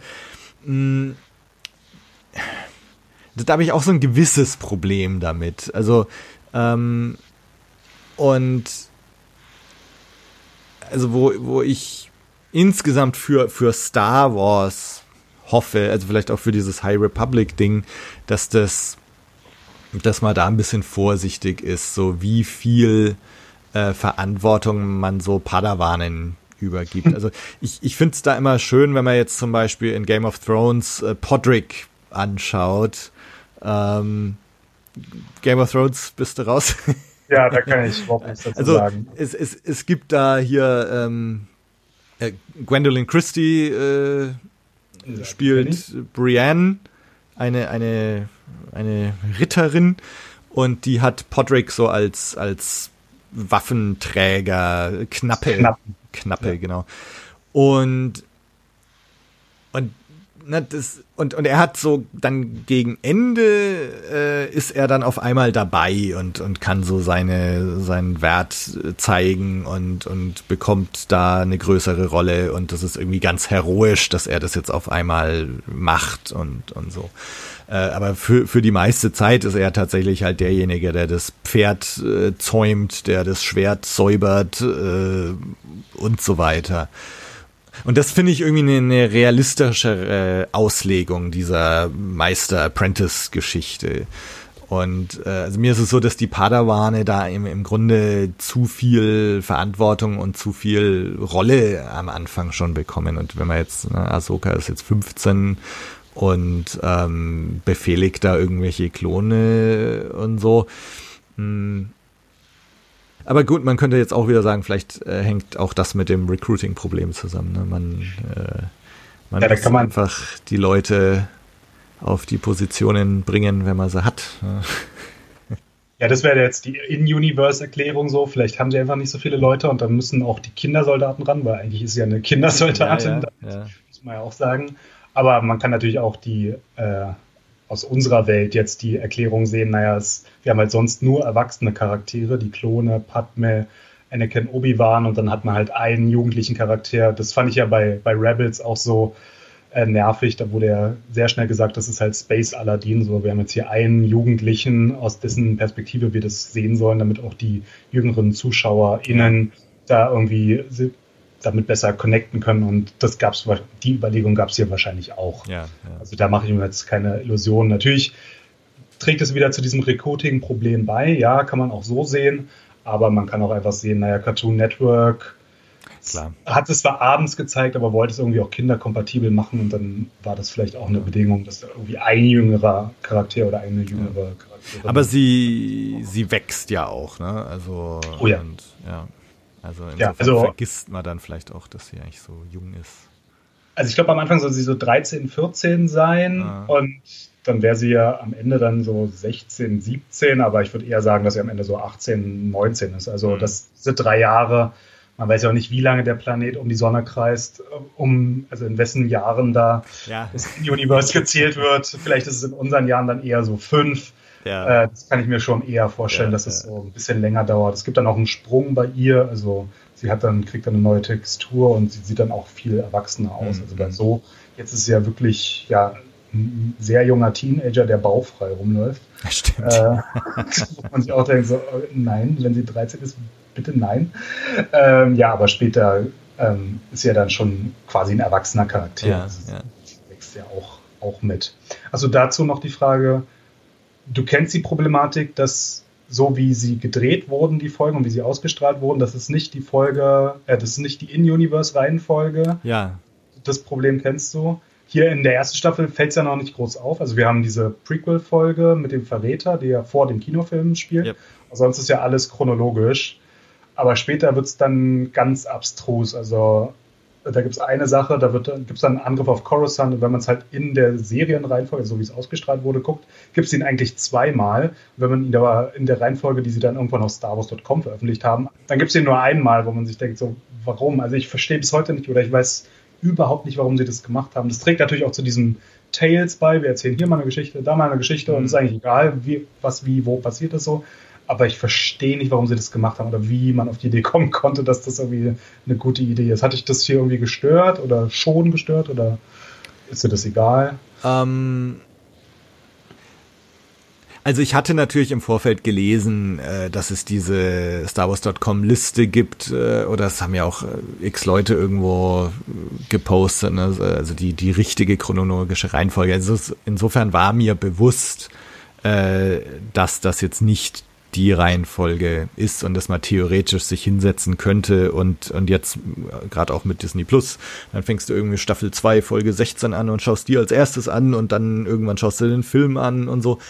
Ähm, also ich wusste es aber, ähm, genau, äh, mir ist es jetzt in, in Staffel 1 so bisher äh, nicht negativ aufgefallen. Also ich glaube gerade dieses äh, Christophsis-Ding, äh, da wird dann ja klar, ähm, dass das, ich glaube, steigt der Film da auch am Anfang ein bei diesem, ja. genau, ne? Der Film beginnt ja mit Ahsoka kommt da an und die haben da schon die Schlacht. Genau. Und die Folge, die wir in der ersten Staffel gesehen haben, da gibt es Ahsoka noch nicht, sondern der Verräter vor der Schlacht sozusagen. Ja, genau, genau. Und gut, da, da stutzt man mal irgendwie und so. Ah, okay, also das, das gehört jetzt dann irgendwie so. Ähm, ansonsten, ja, also bin ich gespannt, wie, wie das ja. dann, dann ist. Ich könnte mir jetzt vorstellen, dass wenn, wenn du hast halt diese gewissen äh, Storybögen, die sich über ein paar Folgen hinwegziehen ähm, und das sind ja meistens dann auch Folgen, die aufeinander folgen, oder? Ist das meistens so? Also die Dreier-Arcs, Genau. Ja. ja. Äh, und das macht dann vielleicht das wieder auch wett, dass man sagt, okay, man hat jetzt diese, die nächsten drei Folgen sind jetzt der Arc und dann, dann passt es. Hm, bin gespannt, wie das auf mich wirken wird, äh, wenn es dann offensichtlicher durcheinander gewürfelt ist. Mir ist gerade noch eingefallen, dadurch, dass wir immer diese konzentrierten Perspektiven auf einzelne Leute haben, wie mal Padme, mal Jar Jar, mal Ahsoka, mal Anakin, dadurch ist es vielleicht auch gar nicht so ein Problem, weil man ähm, halt jetzt nicht Anakin, wie er langsam immer deprimierter in der Welt wird, erlebt, so eine kontinuierliche Entwicklung, sondern wir haben jetzt hier so ein paar Leute, die so ein bisschen was erleben und dann über die Staffel merken wir auch, wie die sich so langsam entwickeln. Aber es ist ja nicht, dass wir wie in so einer Sitcom oder in so einer Seifenoper, dass jetzt so ein Ding ist, wie ja, das ja, ja. sich weiterentwickelt, sondern es ist halt dieser wieder dieser Tales-Aspekt, der da, da reinspielt, also dieser Geschichten aus den Klonkriegen. Äh, und ja, hier stört, also mir ist es jetzt auch noch nicht negativ aufgefallen. Aber es wäre auch sehr lustig gewesen, wenn sie, also der Kinofilm war ja eigentlich vier Folgen, die sie dann zu einem Kinofilm verwurstet haben. Aber wenn sie das als Folgen rausgebracht hätten und dann die Verräterfolge als erste gemacht hätten, dann wäre die erste Folge gleich gewesen, äh, ja, wir, es gibt auch Klone, die über, überlaufen zu den Gegnern. Das wäre ein interessanter Start gewesen, sage ich mal, für die Serie. Ähm, aber dazu generell auch noch, am Anfang ist ja so ein bisschen comichaft so, Grievous hat ein großes Schiff und bringt irgendwie die Klone auf der Krankenstation da um, so, und am Ende wird er verjagt und haut ab, so, oder Assage macht dieses Rennen mit Yoda und Yoda gewinnt und das Haar schaut ab. So, das ist ja wie so eine, also ich habe früher Pokémon, die Animationsserie gesehen, wo Team Rocket dann immer wegfliegt oder irgendwie raus ist und dann, ah, wir kommen wieder, bla bla. Da wollten sie ja, das wollten sie aufbrechen, indem dann einerseits andere Charaktere kommen, wie der neumodianische General bei den Lomen da, ja. ähm, oder halt diese super Taktik-Druiden oder Wat Tambor dann auf, auf Ryloth ähm, andererseits aber auch finde ich, dass die Separatisten schon so ein paar Siege haben und man so ein paar Sachen merkt, dass man sieht, okay, es läuft nicht alles gut für die Guten, deren Geschichten wir jetzt hier verfolgen, weil wir haben Klone, die überlaufen, wir haben Senatswachen, die überlaufen, ähm, wir haben Revis, der halt den, den ehemaligen Schüler von Kid Fisto umbringt. Wir haben ganze Planeten, die einfach entscheiden, wir laufen zu den Separatisten über, weil wir kriegen kein Essen mehr ähm, von, von der Republik so wo man sich dann auch denkt, so, okay, es läuft nicht alles rund. Also es, es läuft nicht darauf hinaus, dass die Republik das jetzt hier schnell erledigt hat und am Ende gewinnt. Also wir wissen durch Episode 3, dass sie eh nicht gewinnen oder was anderes gewinnt. Aber ich finde, man merkt schon, es ist, äh, es ist ein bisschen schwieriger und später werden wir noch einige Niederlagen dann auch erleben, wo man dann auch merkt, so, nee, es ist, läuft nicht alles rund und die müssen sich auch beweisen hier, weil ähm, es wird, wird nicht allzu gut ausgehen, sagen wir es mal so. Werden die Battle Droids denn bleiben die Kanonenfutter oder werden die auch so ein bisschen, dass du sagst, okay, das sind auch ernstzunehmende Gegner? Also die, die einfachen Battle Droiden, die wir schon aus Episode 1 kennen, die sind immer Kanonenfutter. Okay. Irgendwann geht dann deren Humor verloren, zum Glück, sondern die kommen einfach nicht mehr so oft vor. Aber wir kennen ja schon Druidikas, wir kennen schon Super Battle Droiden, dann kennen wir jetzt diese Taktik-Droiden ähm, dann ist, also werden halt immer weiter ausdifferenziert und wir lernen dann später auch noch Separatistenwelten kennen, wo halt nicht Druiden kämpfen, sondern halt Alien-Spezies und auch Menschen auf deren Seite. Okay. Ähm, und dann werden die halt auch ein ganz anderer Gegner oder ganz das interessant.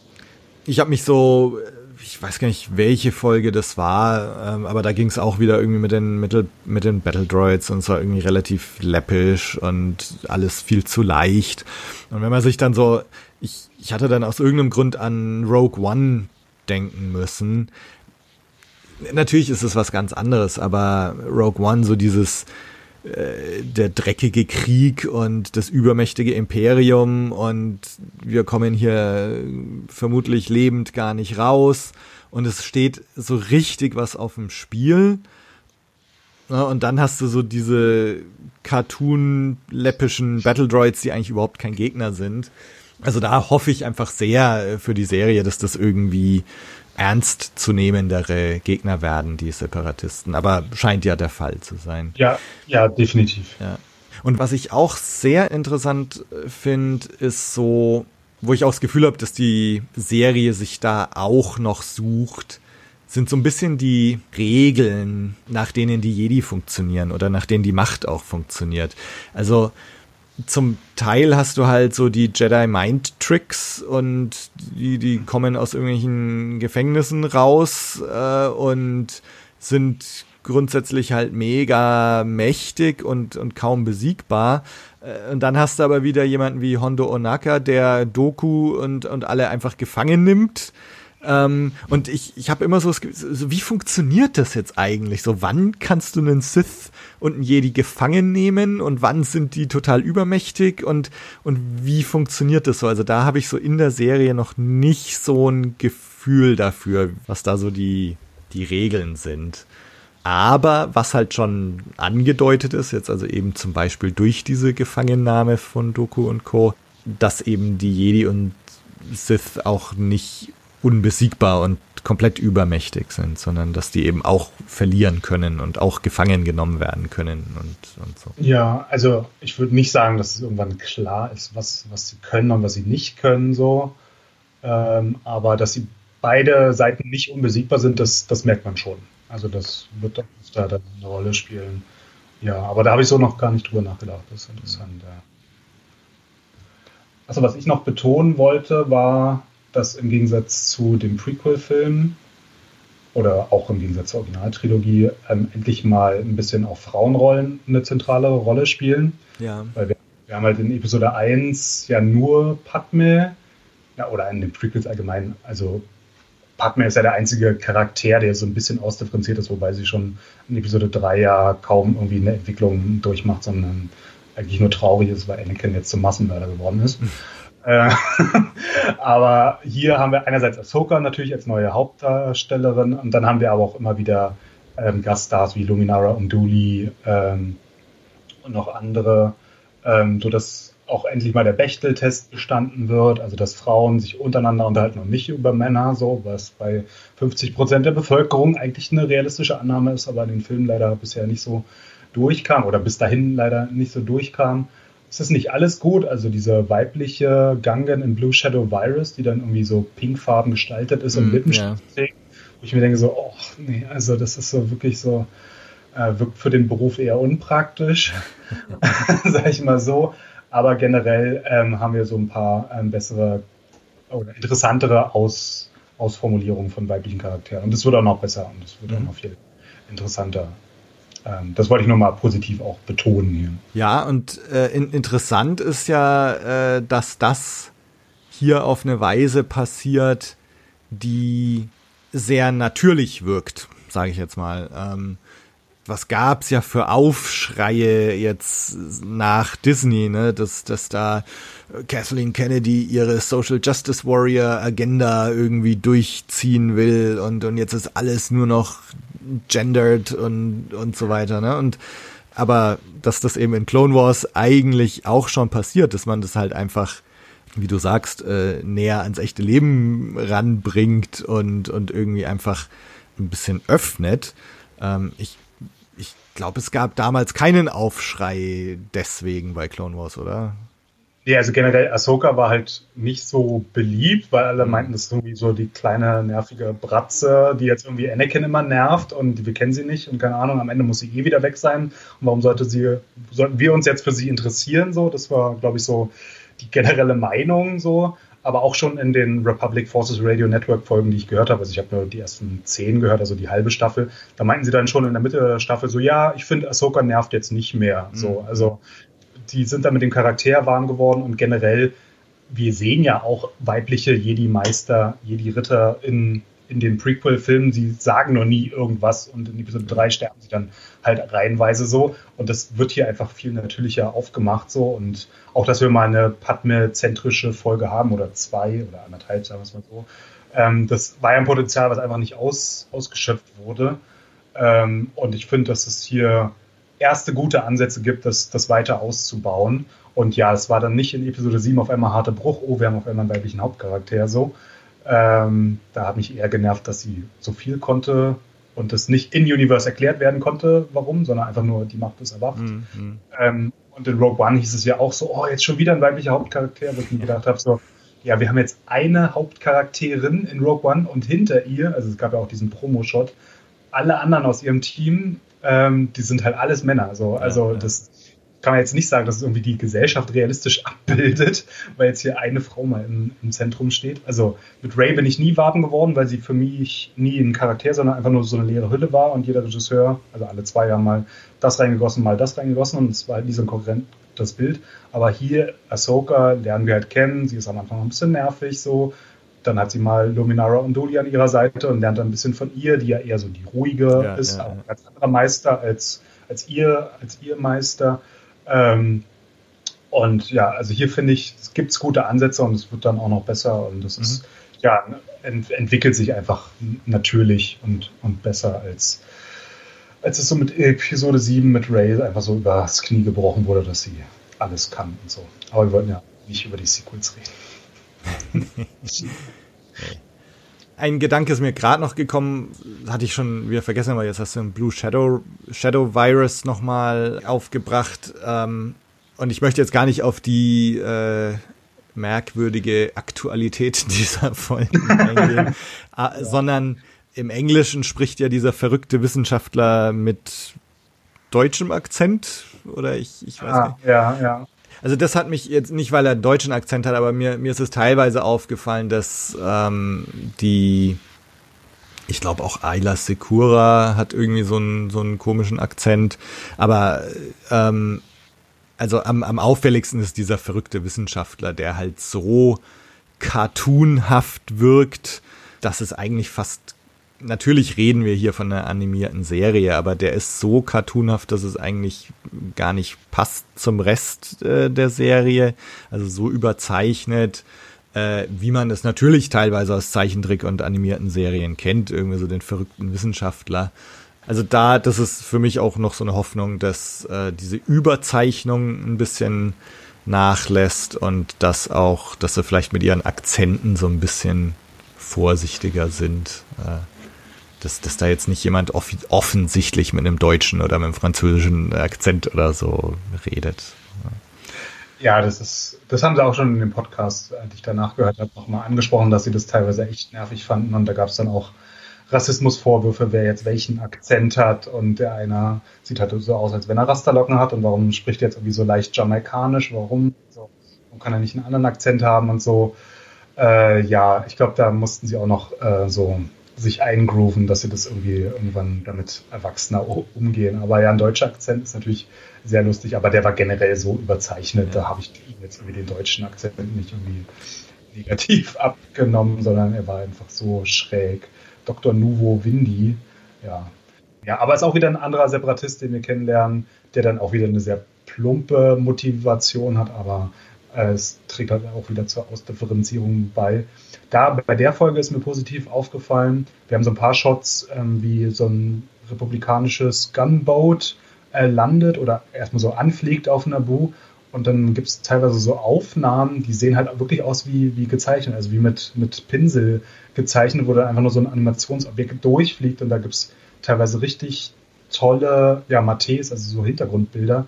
Äh, das ist mir jetzt auch nochmal bei, bei dem Rewatch jetzt für den Podcast hier aufgefallen, äh, was sie so manchmal auch an, als Anspielung auf Ralph McQuarrie Art, das mhm. haben sie ja bis zu Rebels haben sie ja immer wieder betont, äh, was sie da alles von ihm noch klauen, auch noch 40 Jahre, 30 Jahre später.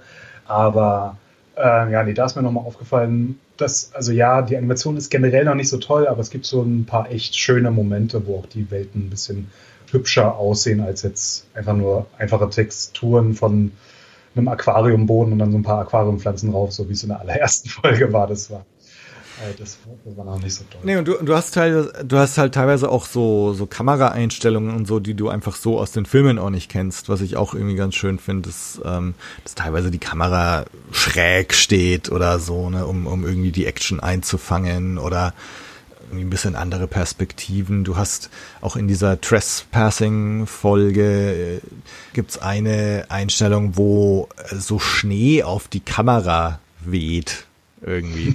ähm, also und was mich jetzt grundsätzlich ein bisschen, ich, ich habe mich oft drüber beschwert äh, bei der Special Edition von Return of the Jedi, dass da der neue Sänger äh, in, in Jabba's Palast in die Kamera singt.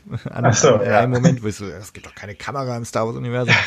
ähm, allerdings jetzt hier wiederum diese Einstellung mit diesen Schneeverwehungen, das, das fand ich irgendwie ganz cool. Und, und du hast so öfters mal ein bisschen Experimente, was so Kameraführung, Kameraeinstellung und so angeht, ähm, was ich, was ich ganz interessant finde.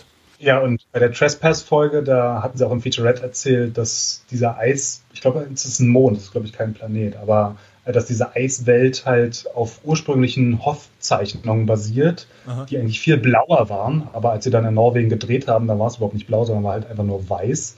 Und dass sie sich dann sozusagen hier austoben konnten und Sachen, die ursprünglich mal für die Originaltrilogie vorgesehen waren, äh, dass sie die jetzt mal hier umsetzen konnten, weil sie einfach eh das zeichnen lassen in Taiwan und in Singapur. Ähm, aber das, das fand ich auch ganz schön. Und ich glaube, das ist auch weiterhin meine, meine Lieblingsfolge.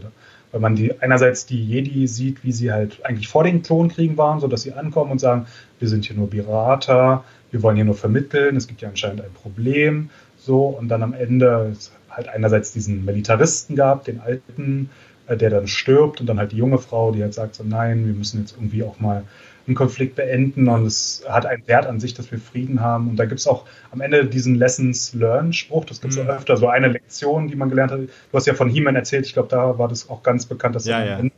immer, also was wir heute gelernt haben, so, das gibt's hier bei Clone Wars auch. Äh, Und da ähm, sagt er dann, ich glaube, sie oder nee, Obi-Wan sagt am Ende zu der jungen ähm, Diplomatin dann am Ende so, ja, wir müssen auch mal darauf aufpassen, dass Kriege einfach enden. Und das finde ich auch realweltlich interessant. Was jetzt bei diesem Podcast interessant war, das war halt noch die späten Bush-Jahre, also 2008 kam es ja raus, dann wurde erst Obama gewählt. Mhm. Ähm, und da hatten die schon sieben Jahre Krieg, also War on Terror, so. Äh, und erst Afghanistan, dann Irak und dann wurde sonst noch was äh, diskutiert.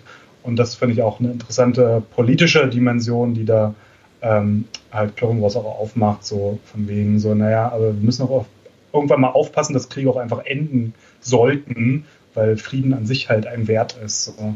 Ähm, da finde ich, macht Clone Wars auch schon ein paar interessante politische Dimensionen. Aha. Auch mit den, mit den Lomen, mit den Pazifisten, so, wir mögen zwar irgendwo ankommen und sagen, wir sind die Guten, so, aber wenn die halt sagen, nee, aber wir sind gegen Gewalt prinzipiell, dann ist uns egal, wer hier die Guten und wer die Bösen sind. Ja. Wir sind halt aus Überzeugung einfach dagegen. Und dann müsst ihr jetzt damit leben. Das wird dann am Ende aufgebrochen, indem da die Jungen dann wieder da ausbrechen und dann doch bei den Jedi mitkämpfen oder auf der, ihrer Seite.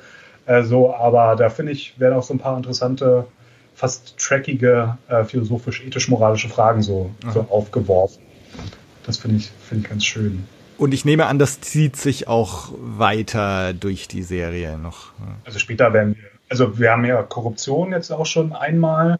Das ist auch ein Thema, was fast bis zum Ende der Serie immer weiter aufgegriffen wird. So, da meinte auch jemand in einem Podcast, ich habe mehr über Korruption in Clone Wars gelernt als im Schulunterricht. So, äh, das, das fand ich fand ich ganz lustig. Ähm, aber auch andere politische Themen wie halt jetzt die Pazifisten oder ähm, ähm, ja generell Frieden als Wert an sich. So, ähm, da, da werden wir noch ganz andere ethisch-moralische Geschichten Mhm, erleben.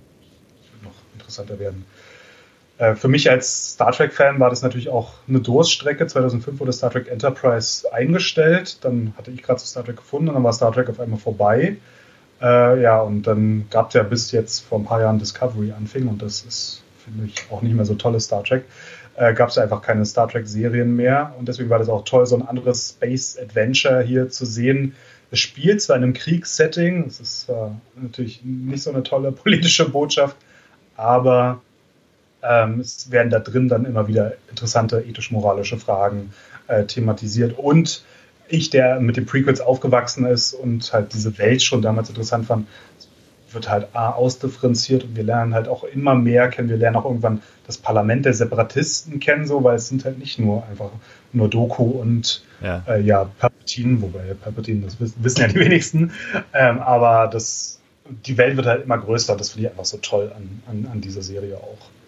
Trotz der anfangs noch ziemlich miesen Animationen. Ja, das ist so meine Begeisterung aha, für, für Clone. Also ich muss sagen, ich habe jetzt auch ähm, so einen neuen Respekt für, für Dave Filoni, wo ich auch sagen muss, er war mir am Anfang immer nicht so sympathisch irgendwie. Er wirkt halt ein bisschen weird, immer mit seinem Hut. Also ich ja, mag zwar auch Hüte, aber, aber leider sind 30er Jahre vorbei, so dass man normalerweise keinen Hut mehr trägt. Irgendwie hatte ich so ähm, ich weiß nicht, vielleicht hing das auch alles mit diesem, mit meinem allgemeinen Voreingenommensein gegen Animationsserie und so weiter. Ähm, aber ich, ich fand ihn ganz am Anfang zumindest immer nicht so sympathisch. Ähm, aber äh, ich habe ja ganz viele jetzt drüber geredet vor, vor zwei, drei Monaten, als die Behind-the-Scenes-Sache zu Mandalorian rauskam, äh, gibt's ja diese eine legendäre Folge, wo Dave Filoni äh, so diesen Monolog am Ende hält, wo er äh, auch das Duel of the Fates mit Obi-Wan äh, und Maul und äh, Qui-Gon beschreibt ja. und dass, dass das im Grunde so ist, wo die Weichen gestellt werden, auch für das Schicksal von Anakin und so. Und ähm, da haben ja ganz viele auch drüber getweetet und, und Dave Filoni als den großen Star Wars-Versteher auf einmal äh, erkannt. Ähm, und in, insofern finde ich schon sehr interessant, jetzt auch diese Serie aus, aus dem Gesichtspunkt zu sehen, dass hier Filoni ähm, Themen und Sachen unterbringt, die er für die Star Wars Mythologie wichtig hält und äh, die er thematisch relevant und wichtig hält und ähm, und eben auch auch mit diesem Wissen, dass er schon ein sehr großes Verständnis hat für Star Wars und und eben du hast es schon erwähnt, ne, George Lucas als seinen Meister auch bezeichnet. Ähm, insofern er vielleicht auch einer ist, der so ein bisschen das das Erbe von George Lucas da weiterführt. Also, ne, auch das, äh, vielleicht, vielleicht hat das jetzt auch meine Bereitschaft ein bisschen ähm, herbeigeführt, äh, mir das jetzt tatsächlich alles mit, mit äh, einer Offenheit anzuschauen. Ja, das, das freut mich zu hören. Aber zu Filoni wollte ich auch noch sagen, also das Interessante mit Lukas war, er hat diese Welt erschaffen, das ist keine Frage. Er hat irgendwann halt dieses erste Skript geschrieben, was ja auch dann als äh, Comic nochmal erschienen ist so und hat es dann ausdifferenziert, aber Lukas war halt nie groß, wenn er alleine war, sondern immer, wenn er im Wechselspiel mit anderen war. Also Episode 5 finde ich ist der beste Film aller Zeiten, weil halt Irvin Kirschner und dann noch Lee Brackett als Drehbuchautor ursprünglich und dann noch Kesten und so, weil die alle dann zusammen daran gearbeitet haben und das funktioniert hat. Und bei Episode 6 war dann Lukas wieder ein bisschen stärker, dann wurde es dann schon wieder ein bisschen schwächer. Und dann bei den Prequels hat er irgendwie, ähm, wie hieß er, Ralph, äh, nee, wie hieß sein Produzent, aber er hat da seine rechte Hand gehabt, der einfach alles abgenickt hat. Und da war dann Lukas einfach alleine und musste nichts planen, hat auch nichts geplant. Und dann ist es, war die Welt zwar weiterhin toll, die er geschaffen hat, aber die Story war nicht so toll entwickelt. Ja. Und hier sehen wir dann wieder, dass eigentlich Filoni, also Filoni wurde ja von Lucas empfohlen, obwohl die sich nicht kannten. Ähm, Filoni hatte vorher andere Animationsserien gemacht, ähm, vor allem dieses Avatar, The Last Airbender und wurde dann, hat bei Nickelodeon gearbeitet und wurde dann irgendwann angerufen und hieß so, ja, hier ist Lucasfilm Animation und äh, wir würden sie gerne sprechen und anheuern für eine neue Animationsserie und er meinte am Telefon so, äh, es gibt überhaupt keine Lucasfilm Animation und wollte hier verarschen oder so. Ja. Äh, aber irgendwann ist er dann doch zu diesem Treffen gegangen und hat es dann mitbekommen, okay, das ist jetzt hier ernst und dann hat er da angeheuert. Ähm, und dann hatte er das ja eigentlich in der Hand zusammen mit Gilroy und wie ich ja schon erzählt hatte, Lukas meinte eigentlich, ich bin in Rente und so, macht ihr da mal so, aber später, dadurch, dass Lukas halt auch erkannt hat, okay, der Filoni und der Gilroy, die verstehen das und die, mach, die machen hier was Interessantes, ist er dann wieder mehr dazugekommen Wobei aber Filoni immer das letzte Wort hatte. Also in einem Featurette erzählt er halt, ja, Lukas hat die freigegeben, aber teilweise habe ich die, die, dann noch heftig umgeschrieben danach, die Skripte so. Äh, und später, das weiß ich auch noch aus Staffel 5 oder 6 muss es dann gewesen sein. Ich habe ja damals auch schon Republic Forces Radio Network und noch einen anderen Podcast dazu gehört. Da haben sie dann noch erzählt, da gab es dann so Diskussionsrunden, wo dann Lukas irgendwie einen Satz angefangen hatte zu sagen und ich wusste, wie er ihn beenden soll und dann hat Filoni ihn einfach beendet und dann meinten alle so, ah ja, hm, okay. Also die sind auch, glaube ich, ein tolles Team und wären oder wären bis heute ein tolles Team ähm, für dieses Ding und Filoni hat es halt wirklich ja verstanden und hat da Spaß dran und ähm, ja, er wirkt ein bisschen weird, aber wir alle Star Wars sind vielleicht ein bisschen weird. Also, er hat halt nur das Glück, dass er da diese tollen Sachen ähm, machen kann. Ich glaube auch nicht, dass er irgendwie der größte Regisseur aller Zeiten ist. Also ich glaube am Anfang die Folgen, da ist die Animation bei ihm noch ein bisschen sehr steif oder er hat nicht drauf geachtet und auch wie es geschnitten ist so. Ähm, ja, aber er hat sich ja dann auch entwickelt. Aber das wurde ja auch bei Mandalorian kritisiert, so bei seinen Folgen. So, naja, es ist ja irgendwie nur 35 Minuten lang, so. Keine Ahnung, dann glaubt er immer noch, dass er Animationsserie macht. Das ist jetzt schon ein bisschen was anderes hier, so. Ja, aber er kann ja auch noch da wachsen, so. Ähm, aber prinzipiell finde ich ihn ja ein bisschen weird, aber auch ganz interessant. Und ich glaube, mit ihm hatten wir da ein gutes Händchen. Und was auch in dem Podcast damals erzählt wird, so, es wurde ja schon von Anfang an gesagt, so ja, wir wollen hier fünf Jahre drehen. Also wir haben hier schon so einen größeren Plan und es wird hier was Größeres werden und deswegen werden halt hier manchmal schon die Samen so gepflanzt, die dann später halt interessant werden. Es sind ja am Ende noch mehr als fünf Jahre geworden und sie hatten anscheinend noch Pläne für nochmal drei Jahre weiter, was ja dann alles leider nichts geworden ist so. Ähm, aber es war ein ambitioniertes Projekt und ich finde, es beginnt schon interessant. Nicht immer gut, aber sagen wir mal interessant hier in der ersten mhm. Staffel. Ja, ich bin ja jetzt in der in der guten Situation, ne, dass ähm, ich jetzt diese was jetzt ist die Serie beendet. Äh, oh Gott, äh, das das habe ich ja jetzt gar nicht. Ne? Also jetzt jetzt gibt's eben noch Staffel 7 und äh, ich bin jetzt in der schönen Situation, das jetzt alles äh, mir so an einem Stück jetzt so nach und nach anzuschauen. Ähm, also ja, äh, bin ich sehr gespannt. Ja, ich hatte auch nochmal geguckt, jetzt was in der zweiten Staffel für Highlights sind, weil du musst ja irgendwann überzeugt werden, dass es wirklich richtig, richtig gut wird. ähm, in der zweiten habe ich auch schon so meine Höhepunkte, aber ich glaube drei, vier, da wird es dann halt so richtig, richtig gut. Und hier in der ersten Staffel, ich finde, also der Ambush, die erste Folge, ist halt naja, also Yoda ist interessant und der macht dann das Universum auf, ihr seid alle einzigartig und so, ja, das ist schon schön. Aber diesen Malevolence Arc finde ich, finde ich richtig toll. Auch mit dem, mit dem Space Nebula und dann, wie sie da durchreisen und so. Und das ist dann halt mal so ein, so ein Space Adventure, ja, wie wir es schon lange nicht mehr erlebt haben. Und es ist nicht einfach nur noch ein Asteroidenfeld, durch das sie durchfliegen oder so, nochmal Episode 5 aufgegossen oder so, sondern es ist mal was Neues. Ja dann bei, bei dem Droiden-Arc, diesen Zweiteiler danach, den, da finde ich halt die Musik richtig, richtig klasse. Da gibt es auch so ein paar Pups-Witze und so, wo ich mir auch denke, so, oh, nee. So, aber am Ende, als dann R2 mit dieser anderen R-Einheit da auf dieser Gangway dann ihren Kampf haben und da dreht die Musik so auf, da denke ich mir so, krass, sie haben richtig, haben einen richtig guten Komponisten geholt. Mir ist die Musik immer sehr wichtig. Ja. Äh, so ähm, Serien oder auch Filmen generell. Und da, da war ich schon bei Folge 5 oder 6 oder was das ist, war ich dann schon überzeugt, so ja, hier haben wir einen richtig tollen Komponisten ähm, gefunden. Weil bei, in den 90ern und auch in den frühen 2000ern, es gab ja äh, schon einen Soundtrack zu Shadows of the Empire. Das war ja auch so sehr in John Williams Art gemacht, aber schon was eigenes.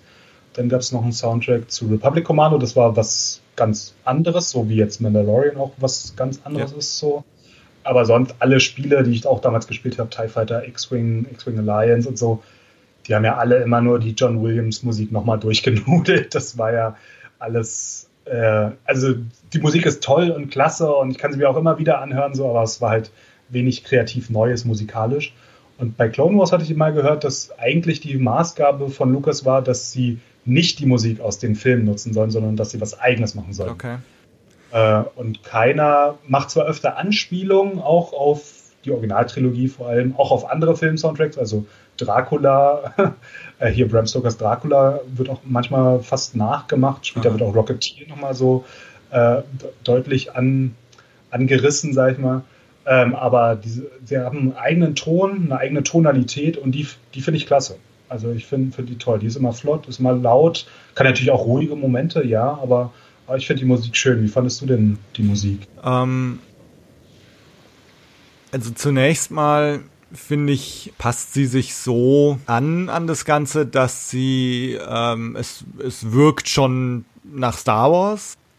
Also sie schafft es, dass du selten aufhorchst und äh, das ist like, was ist denn jetzt das oder das, das klingt jetzt irgendwie nicht nach Star Wars. Was ja beim Mandalorian teilweise schon ganz bewusst äh, so als Effekt äh, auch gerade so diese, diese Titelmelodie mit dieser Flöte, die so sehr westernmäßig äh, auch, auch rüberkommt, äh, wo du als, als Hörer schon hinhörst einfach. Und, und das, das schafft es bei Clone Wars, finde ich, so meistens, dass es irgendwie so ja recht logisch nach einer Star Wars Musik sich anhört. Du aber dann halt so Momente hast, wo, wo wieder ganz neue Sachen eingeführt werden. Also, dass du so eine Art Heist-Musik auf einmal irgendwann mal hast oder eine Musik, die etwas perkussiver ist, als, als du es jetzt von John Williams und den Star Wars-Filmen gewöhnt bist. Also, das sind dann so die neuen Wege, die beschritten werden. Ähm, ja, und, und aber eben gleichzeitig so ganz klassische Elemente, ne? Streicher und mit Horn oder so, wenn, also so, so wie es eigentlich in den Filmen auch sein könnte. Ja, die Filme beginnen ja immer sehr laut mit der Fanfare und dann kommt der Schriftzug so und dann ist es ja eher immer ruhig und dann geht halt irgendwie Handlung los und wir sehen die ersten Raumschiffe und es etabliert sich so langsam. Aber hier geht es ja immer gleich sehr bombastisch los. Wir haben so die Wochenschau, so die ja. ersten paar Bilder, so bam, bam, bam. Und dann am besten fliegt noch irgendwo ein Raumschiff irgendwo hin und dann geht sofort die Handlung los. Und das ist ja ein ganz anderer Start. Aber durch diese ja, bombastische oder diese sehr laute Musik äh, geht es ja dann auch mal klasse los. Und ich, ich finde es super. Also ähm, es gibt ja mehrere Soundtracks. Zum Kinofilm gab es einen und dann gab es, glaube ich, zwei zu den Serien. Einen nur auf iTunes. Also ich habe da mehrere Alben mir irgendwann mal besorgt, aber da gibt es richtig tolle Tracks, die ich immer wieder höre. Schon in der ersten Staffel hier mit Duel of the Droids äh, geht, es ja los. Äh, das, das macht mir richtig Spaß. Aber ist natürlich auch ein Grund, warum ich gerne dabei geblieben bin. Bei Rebels war das so, äh, ja, da haben sie dann wieder mehr von den Williams-Sachen genutzt und das merkt man auch sofort so und das ist natürlich eine schöne Anspielung so. Aber wenn dann wenig Neues, Eigenes durchkommt, ist es dann so ab Staffel 2, 3 auch so eher lahm und nicht mehr so interessant. Und bei Resistance ist mir die Musik jetzt nicht negativ aufgefallen, aber auch nicht besonders positiv. Da hat es irgendwie nur so im Hintergrund rumgedödelt. Ich glaube, da gibt es auch kein Album. Das wird jetzt natürlich auch zunehmend ein Thema. Ne? Also bei ähm, Rogue One und, und Solo hat man dann mal äh, neue Komponisten Mandalorian jetzt eben ganz neue Wege beschritten. Und je mehr äh, neuer Stoff jetzt auch kommt, desto mehr wird es natürlich auch ein Thema. Und also mir geht's schon so, dass das jetzt auch die, die Animationsserien, dass man da vielleicht eher verzeiht, wenn es anders klingt oder eher erwartet auch, dass es anders klingt. Und je mehr Realserien wir jetzt bekommen mit der Obi-Wan-Serie und äh, Cassian Endor. Cassian Endor, wer weiß, ob an der Lando-Geschichte was dran ist, äh, was jetzt äh, kursiert. Ähm, gut, und dann ist natürlich auch, sind neue Filme ja auch angekündigt, wo dann aber ja sehr wahrscheinlich äh, John Williams nicht dabei sein wird. Also da finde ich es eine ganz, ganz interessante Sache, wie sich die Musik im, im Star Wars-Universum äh, über die verschiedenen Outputs äh, hinwegziehen wird. Ja. Ähm, also was, was ja im Moment recht offensichtlich ist, dass man sich hier nicht entscheidet, dass man einen neuen Haus- und Hofkomponisten sich sucht, der jetzt äh, das Zepter von oder den Staffelstab von John Williams übernimmt, äh, sondern dass man eigentlich die verschiedensten Wege und mit verschiedenen Leuten hier arbeitet. Ja. Na, ich hatte ja auch gedacht, dass irgendwann John Williams halt einfach in Rente gehen wird und dann muss er irgendwie ersetzt werden und dass sie dann irgendwie den, den einen großen Nachfolger haben und in den 90ern gab es dann halt diese Shadows of the Empire Musik von John, John McNeely, heißt er, glaube ich, die fand ich klasse und dachte so, ja, okay, der könnte diesen Stil weiterführen.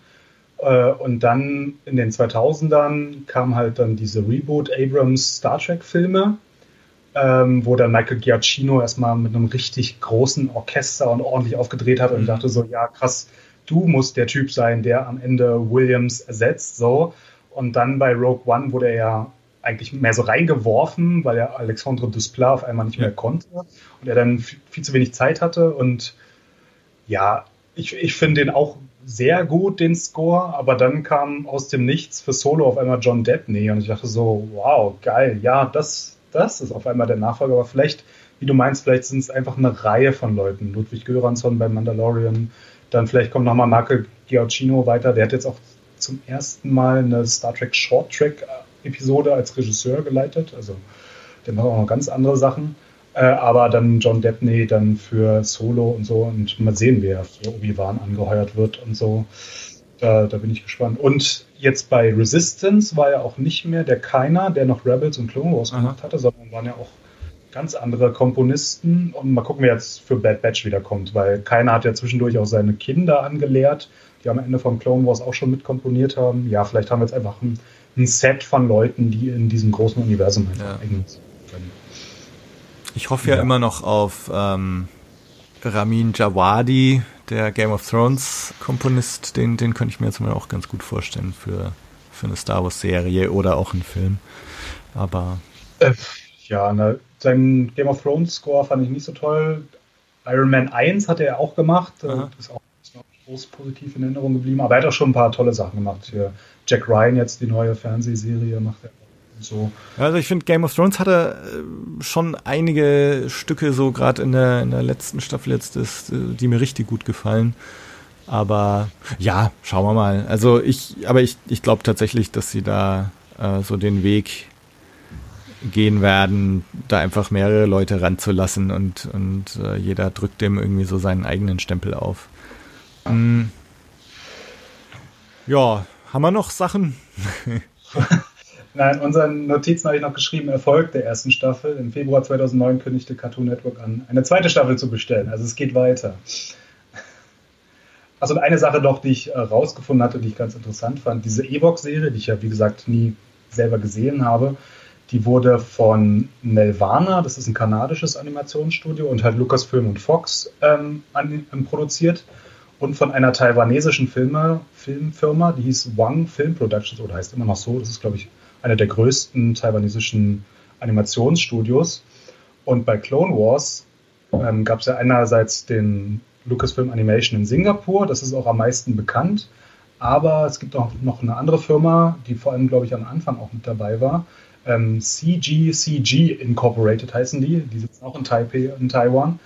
Und da ist Lucas 2008 als größter Aktieninhaber eingestiegen und bis dahin war das die Tochterfilme von Wang Film Productions. Also ich weiß nicht, ob es persönliche Kontinuitäten von Evox bis Clone Wars gab, aber es ist zumindest eine Tochterfirma der gleichen Firma, die es in den 80ern gemacht hat. Also vielleicht gibt es sogar auf Animationsebene Leute, die das äh, fortgeführt haben, wobei von den Evox-Sachen ja auch nichts in Clone Wars ja. aufgegriffen wird. Also, aber so in gewisser Weise schließt sich der Kreis hier. Ja, und was ich auch interessant fand, Lukas hatte ja, bis er an Disney verkauft hat, ähm, immer die Strategie, dass er immer zu anderen Studios gegangen ist. Also er hat ja jeden Film oder jede Serie immer bei jemand anderem gemacht. Also er ist Star Wars bei Fox, dann Indiana Jones bei Paramount, äh, dann hat er ja die Status-Sachen für die Disney-Parks gemacht. So, aber er hat ja immer mit allen zusammengearbeitet, um immer was anderes, also um nicht zu sehr abhängig von einer Seite zu werden, weil bei Disney hat er dann gesehen, was passiert, wenn auf einmal die anderen das in der Hand haben. das haben wir jetzt durch die eigene Autobiografie ja gelernt. Ähm, und da hat er eigentlich während seiner gesamten Karriere drauf geachtet. Und ähm, 2005 kam Episode 3 raus, noch bei äh, Fox erschienen.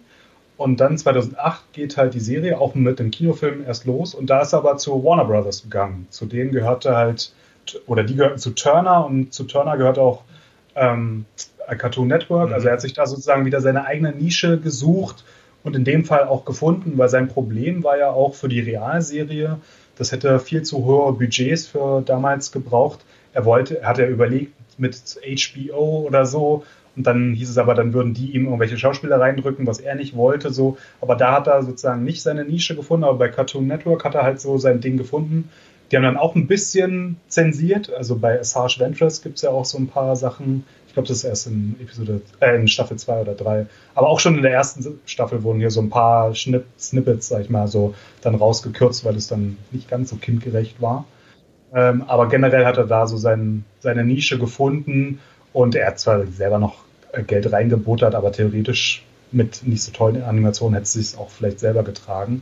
So, ähm, ja, aber das fand ich ganz interessant, dass er dann auf einmal bei Warner war. Auch wenn man sich die Trailer jetzt zum Kinofilm anguckte, kommt halt erst das große Warner-Logo, wo ja. man sich denkt, oh, ja, okay, das war halt noch nicht Disney, das war noch ein anderes Studio. So. Aber da hat er, ist er sich noch treu geblieben und ist immer noch von einem Studio zum anderen gehüpft, bevor mhm. er dann alles an Disney verkauft hat. Ja. Dank denen ich zumindest das Ganze jetzt auf Disney Plus angeschaut habe. Da bis auf die siebte Staffel ähm, kommt man ja vorher auch alles auf Netflix angucken. Ja, das war ja. immer toll. Einfach irgendwo mitten reinzusteigen, nicht irgendwie extra aufzustehen und sich die Blu-ray-Box zu holen, sondern einfach reinzugehen und dann, ja, bis dann, ich glaube, vor einem Jahr oder ein bisschen mehr als einem Jahr dann bei Netflix runtergenommen wurde. Auch vollkommen ohne Vorankündigung, was mich auch sehr überrascht hat und im ersten Moment auch sehr geschockt hat, äh, aber es war dann auf einmal weg, ja. Doch, ist jetzt ziemlich genau ein Jahr her, glaube ich, dass es dann auf einmal weg war. Aber ja, haben sie halt in Vorbereitung. Ja, ja, genau, genau. Ja, ähm, also ich werde auf jeden Fall weitermachen und ähm, mir jetzt Staffel 2 als nächstes vornehmen. Mal schauen, ob das jetzt wieder hier um, um 6.30 Uhr morgens immer funktioniert. Ich glaube fast nicht. Aber irgendwo werde ich mir diese 22 bis 25 Minuten schon abknapsen können und äh, dann würde ich fast sagen, dann sprechen wir da einfach weiter äh, ja, gerne, über Staffel 2 und schauen mal. Also ich bin gespannt, ich freue mich und ähm, ich habe tatsächlich auch so das Gefühl, dass ich bei vielen Dingen, die ich jetzt noch so kritisiert habe, dass sich das so einpendelt und ähm, die Serie da irgendwie so ihren Groove findet. Ich bin gespannt. Ja, freut mich, freut mich. Ja. Dann ja, ich danke dir fürs Mitmachen. Ähm, danke auch für den, den Anstoß. Äh, Tobi, jetzt schaust dir doch mal an. Jetzt guckst du endlich an. Jetzt ist auch vorbei, jetzt kannst du es dir endlich angucken. Ansonsten, ähm, ich hoffe, dass äh, ich jetzt hier wieder in einen regelmäßigen monatlichen Modus äh, komme. Ähm, wenn nicht, äh, es sei mir verziehen. Aber äh, auf jeden Fall wird's weitergehen mit Blue Milk Blues und es soll eigentlich auch monatlich weitergehen und es soll auch weitergehen, selbst wenn jetzt erstmal die Filme nochmal ein Jahr nach hinten verschoben werden. Aber was jetzt Mandalorian und die anderen erwähnten Serien angeht, äh, geht uns, glaube ich, auch in den nächsten Jahren der Stoff nicht aus. Von daher ja. äh, wird's an dieser Stelle auch weitergehen. Dann macht's gut. David, vielen Dank nochmal und bis zum nächsten Mal. Ciao. Tschüss.